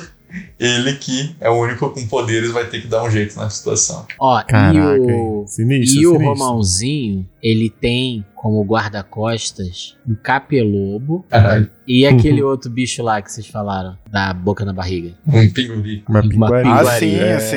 É. Caralho, tô gostando, tô e aí gostando. eles sim. chegam lá na mansão do Romãozinho, que ele O tomou. Mãozinho mora onde? Mora na Barra. Esse mora na Barra. Esse mora no condomínios. condomínio. Como é que é o nome do condomínio? Vivendas, vivendas. Ele mora no, mora no Mora no Vivendas, Vivendas da Barra. aí eles entram lá. Então, aí eles entram lá no final do sábado. O último dia de poder deles. Então, quando vira a noite, aí é aquela coisa bem shonen mesmo, né? Eles ali perdendo os poderes, a mula lutando. A menina mula lutando contra o Mapim Guariba aí e o, lobisomem lutando contra o Capelobo, porque é um lobisomem tamanduá, né? Então é, um, é o, adversário natural. E aí eles vão perdendo os poderes, ele já vai virando o homem de novo no final da batalha, tá quase perdendo pro Capelobo e aí consegue dar o golpe no umbigo que mata o. Capelobo. E aí o Saci- Sincronizado, tipo, pô, é, lembra do. Eu sou só do senhor é referência. Lembra do, no Evangelion lá, quando o Shinji e a Asuka tem que Isso, sincronizar o juntos, ataque? exato, exato, exato. Isso. É isso aí, É é isso aí. exatamente isso. E aí, depois que eles estão derrotados lá, e o Saci vai pegar o Romãozinho. Que é aquela coisa, né? Eles ficaram pra trás e falaram assim: vai que eu, que eu vão, que eu luto com ele. Vão na frente, que eu seguro ele. E aí o Saci pega o Romãozinho no X1. Isso. Porra, aí. Aí o poder da amizade faz ele vencer. É isso aí. Tem que ser, né?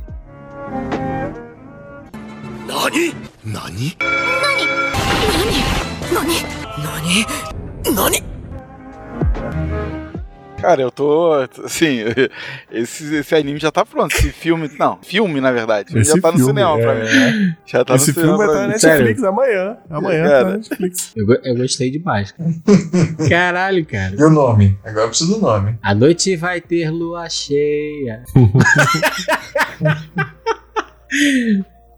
É. Pô, pra mim é esse o nome. A noite vai ter lua cheia. Ainda que o lobisomem não precise da lua cheia. né? Hum, o sétimo cemitério. Sétimo, a sétima.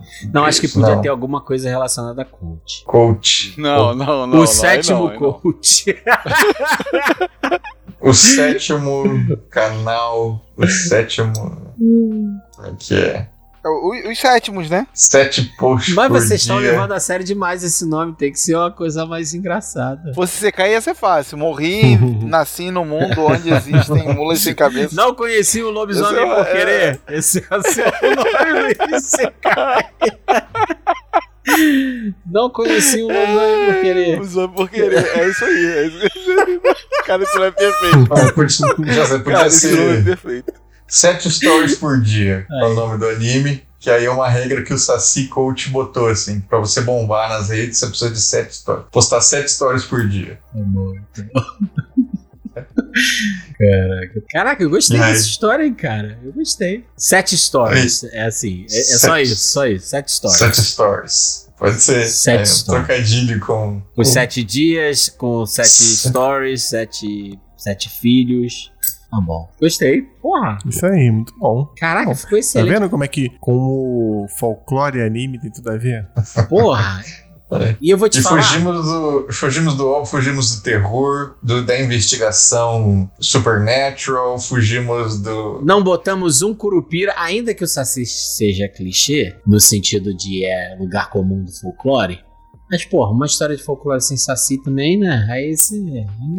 Não, o Curupira é a segunda temporada. O Curupira vai ser o anime de esporte, pô. Do futebol, futebol. Futebol. Pô, Davi Kiara, cara. Davi me quebrou agora. Caralho,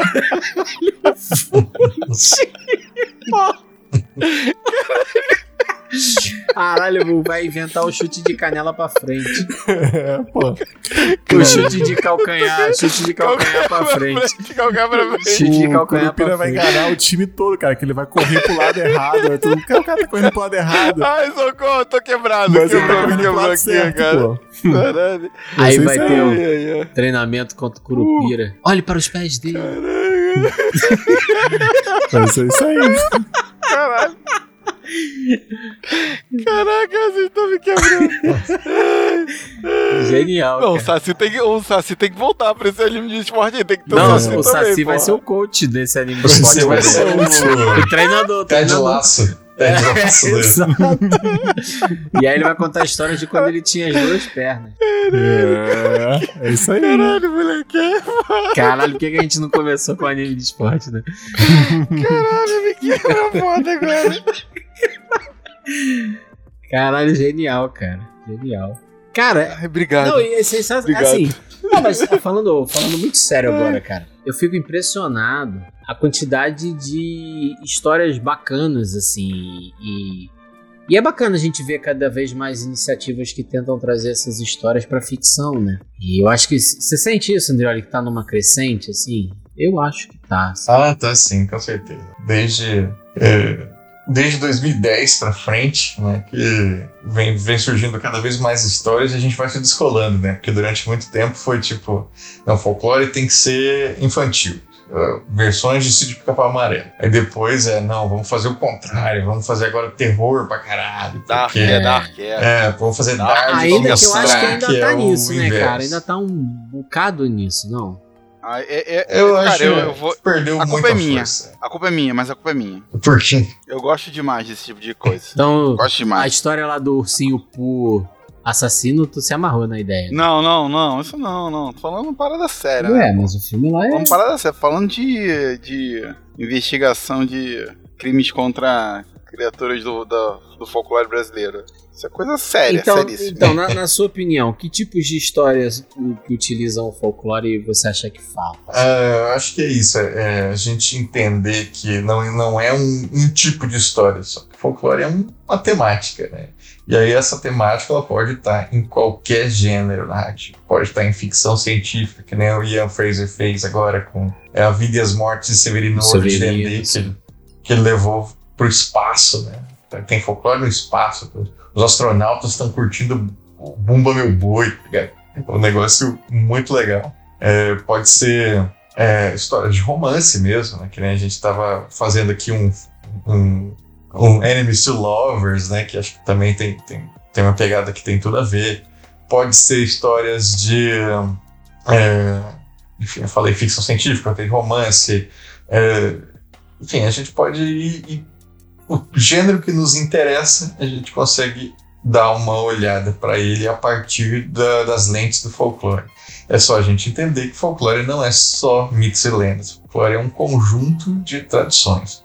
E quanto mais a gente coloca, mais rico fica. Você acha que tem ainda um certo purismo em relação ao folclore no sentido de tipo, ah, tá- a gente tava falando aqui, né, da, da lógica da, da raposa de, de nove caudas lá, que a gente tem desde Digimon, Pokémon, até a representação mais demoníaca dela em Naruto, em Chainsaw Man e tal. Você acha que existe ainda é, essa coisa de da representação desses personagens ter que ser fiel ao Não, não pode quebrar é, muito. Não pode... tá muito associada ainda É, a essa acho- lógica Hum. mais. Tipo assim, ah, o que se conhece de, de forma mais aceita desse personagem é isso, então tem que ser construído dessa maneira? Ou você acha que já já estamos no momento que as pessoas podem fazer essas extrapolações? Não, não estamos, não.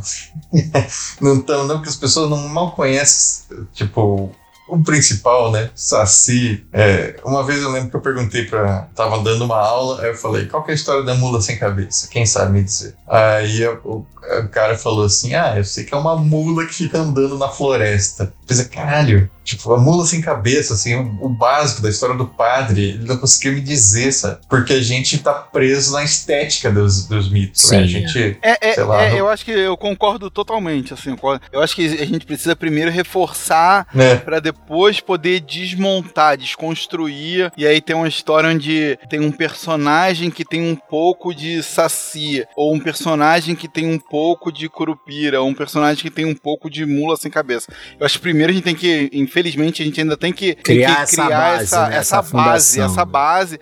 Essa e, e unir os folclores, o folclore do Brasil em geral, porque tem histórias do norte, nordeste, sul, sudeste, centro-oeste que elas não, não, não, sabe. Às vezes ela é a mesma história, é o mesmo folclore, é o mesmo personagem, né? A mesma, é o mesmo mito, é a mesma lenda, e aí ela não, não tá lá, cara. Eu acho que, por exemplo, o que a gente falou, o, o Andreoli falando, por exemplo, a gente pode fazer um filme com base num- numa cantiga, um curta, um, sabe? Eu acho que a gente pode trabalhar de várias formas, né? É, é, o, que que o, o- aquela série Round Six fez, né? São brincadeiras populares é, levadas ao extremo, né? É, num, num- num jogo meio reality show mortal, assim.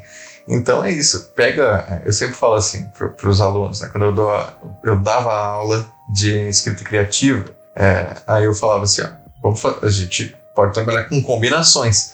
Pega uma, uma temática popular, um folclórica, junta com alguma outra coisa qualquer e como que você constrói essa ideia, né? Como que você constrói, sei lá, folclore com reality show? Como você constrói folclore com guerra? Como que você constrói folclore com é, essa brincadeira que a gente fez hoje, Slice of Life, né, to Lovers? O que que vem na sua cabeça? E a partir daí você vai derivando, vai criando possibilidades. E as possibilidades são enormes. Um Masterchef, é, um programa de culinária e folclore. Tipo assim, você só cozinha pratos típicos. Aí você precisa de ingredientes específicos. Tem muito anime, né? Food Wars, que é meio que. É isso, né? Juntou reality show de comida com, com, com, com os pratos ali, os, os preparados japoneses e tal. Isso deu, deu uma liga. A gente pode se inspirar nessas ligas né? e, e fazer as nossas próprias histórias. É, as possibilidades elas são infinitas, né, cara? Isso aí, perfeito. Excelente. Pô, acho que fechamos, hein? Cara, muito bom. Ficou cara, muito muito bom. bom. Gostei, de- gostei demais, demais. Andrioli, eu queria mais uma vez agradecer aí sua participação. Foi incrível, incrível. Foi uma verdadeira aula sobre mitos e lendas e folclore brasileiro. Então, muito, muito obrigado aí. De- deixa as redes, as redes, André. É, se o pessoal quiser conhecer mais do seu trabalho aí, onde que te encontra? Poder encontrar mais do meu trabalho, tem dois sites, né? Um é o colecionadordesassis.com.br e o outro é o consultoriafolclórica.com.br. Consultoria, é, claro, né? É para quem quer depois me contratar para fazer ali uma leitura crítica folclórica do seu livro, do seu, do seu roteiro. É, e agora, se liga, hein? Agora eu fui consultor da Netflix, meu cachorro aumentou. Pô, é, agora é outro nível, meu irmão. Ô. E no Colecionador de Sacis vocês encontram tudo, né? O podcast, os vídeos. é, tem podcast novo aí no gatilho pra sair. Eu que não terminei de editar, porque agora eu só faço podcasts narrativos e eles são muito demorados pra fazer. Mas podcast narrativo e folclore, chega lá. O próximo episódio é sobre é, Folia de Reis, contando toda essa minha saga aí pra acompanhar as folias no interior do Rio de Janeiro. Beleza? Ah, sensacional. Valeu. Sensacional. Muito obrigado aí, cara. Vocês têm algum recado aí? Só agradecer bastante o Andreoli. Cada programa que eu ouço dele, eu aprendo muito sobre folclore, cara. Ca- Cara, eu, não- eu não sei quando eu conheci o Andreoli, mas eu lembro que, tipo, era uma treta, tipo, eu não sou o Jovem Nerd, era tipo isso. faz, faz tempo pra caralho, não tem? Não existiu isso? Não existiu? Ai, cara, eu, existe, eu não sei se eu postei isso, assim, porque uma vez eu fui cuidar uma prova e uma menina veio, tipo. é, pô, Não teve essa treta, assim, esse bagulho? Mas eu não, não É, sei cara. se. Tem muito tempo isso, mas eu lembro dessa parada. Eu tô na internet há bastante tempo, Doideira, então... hein? É, moleque. Eu tava sempre, eu sempre estive lá, você que não sabia. Tá bom, né? É isso então. Então, querido Otaku, nós vamos ficando por aqui. Conte para nós quais são as suas lendas e mitos favoritos, a gente quer saber. E se você gostou do nosso anime, cara. Se não gostou, então faz um anime melhor e manda pra gente. Inclusive, qual era o personagem que você pediu, Andrione? para ser desenhado. Ah, é, o lobisomem. O Gomes lobisomem. Por favor, faça isso pra gente, Otávio. o nosso querido amigo Tofu, se estiver ouvindo isso, cara, ah, Aí, faz por favor, faz é, Você já é, tem uma missão. É. Já é. Então, nós vamos ficando por aqui. Até a próxima e um grande abraço. Tchau, tchau, galera. Valeu. Valeu. Nani?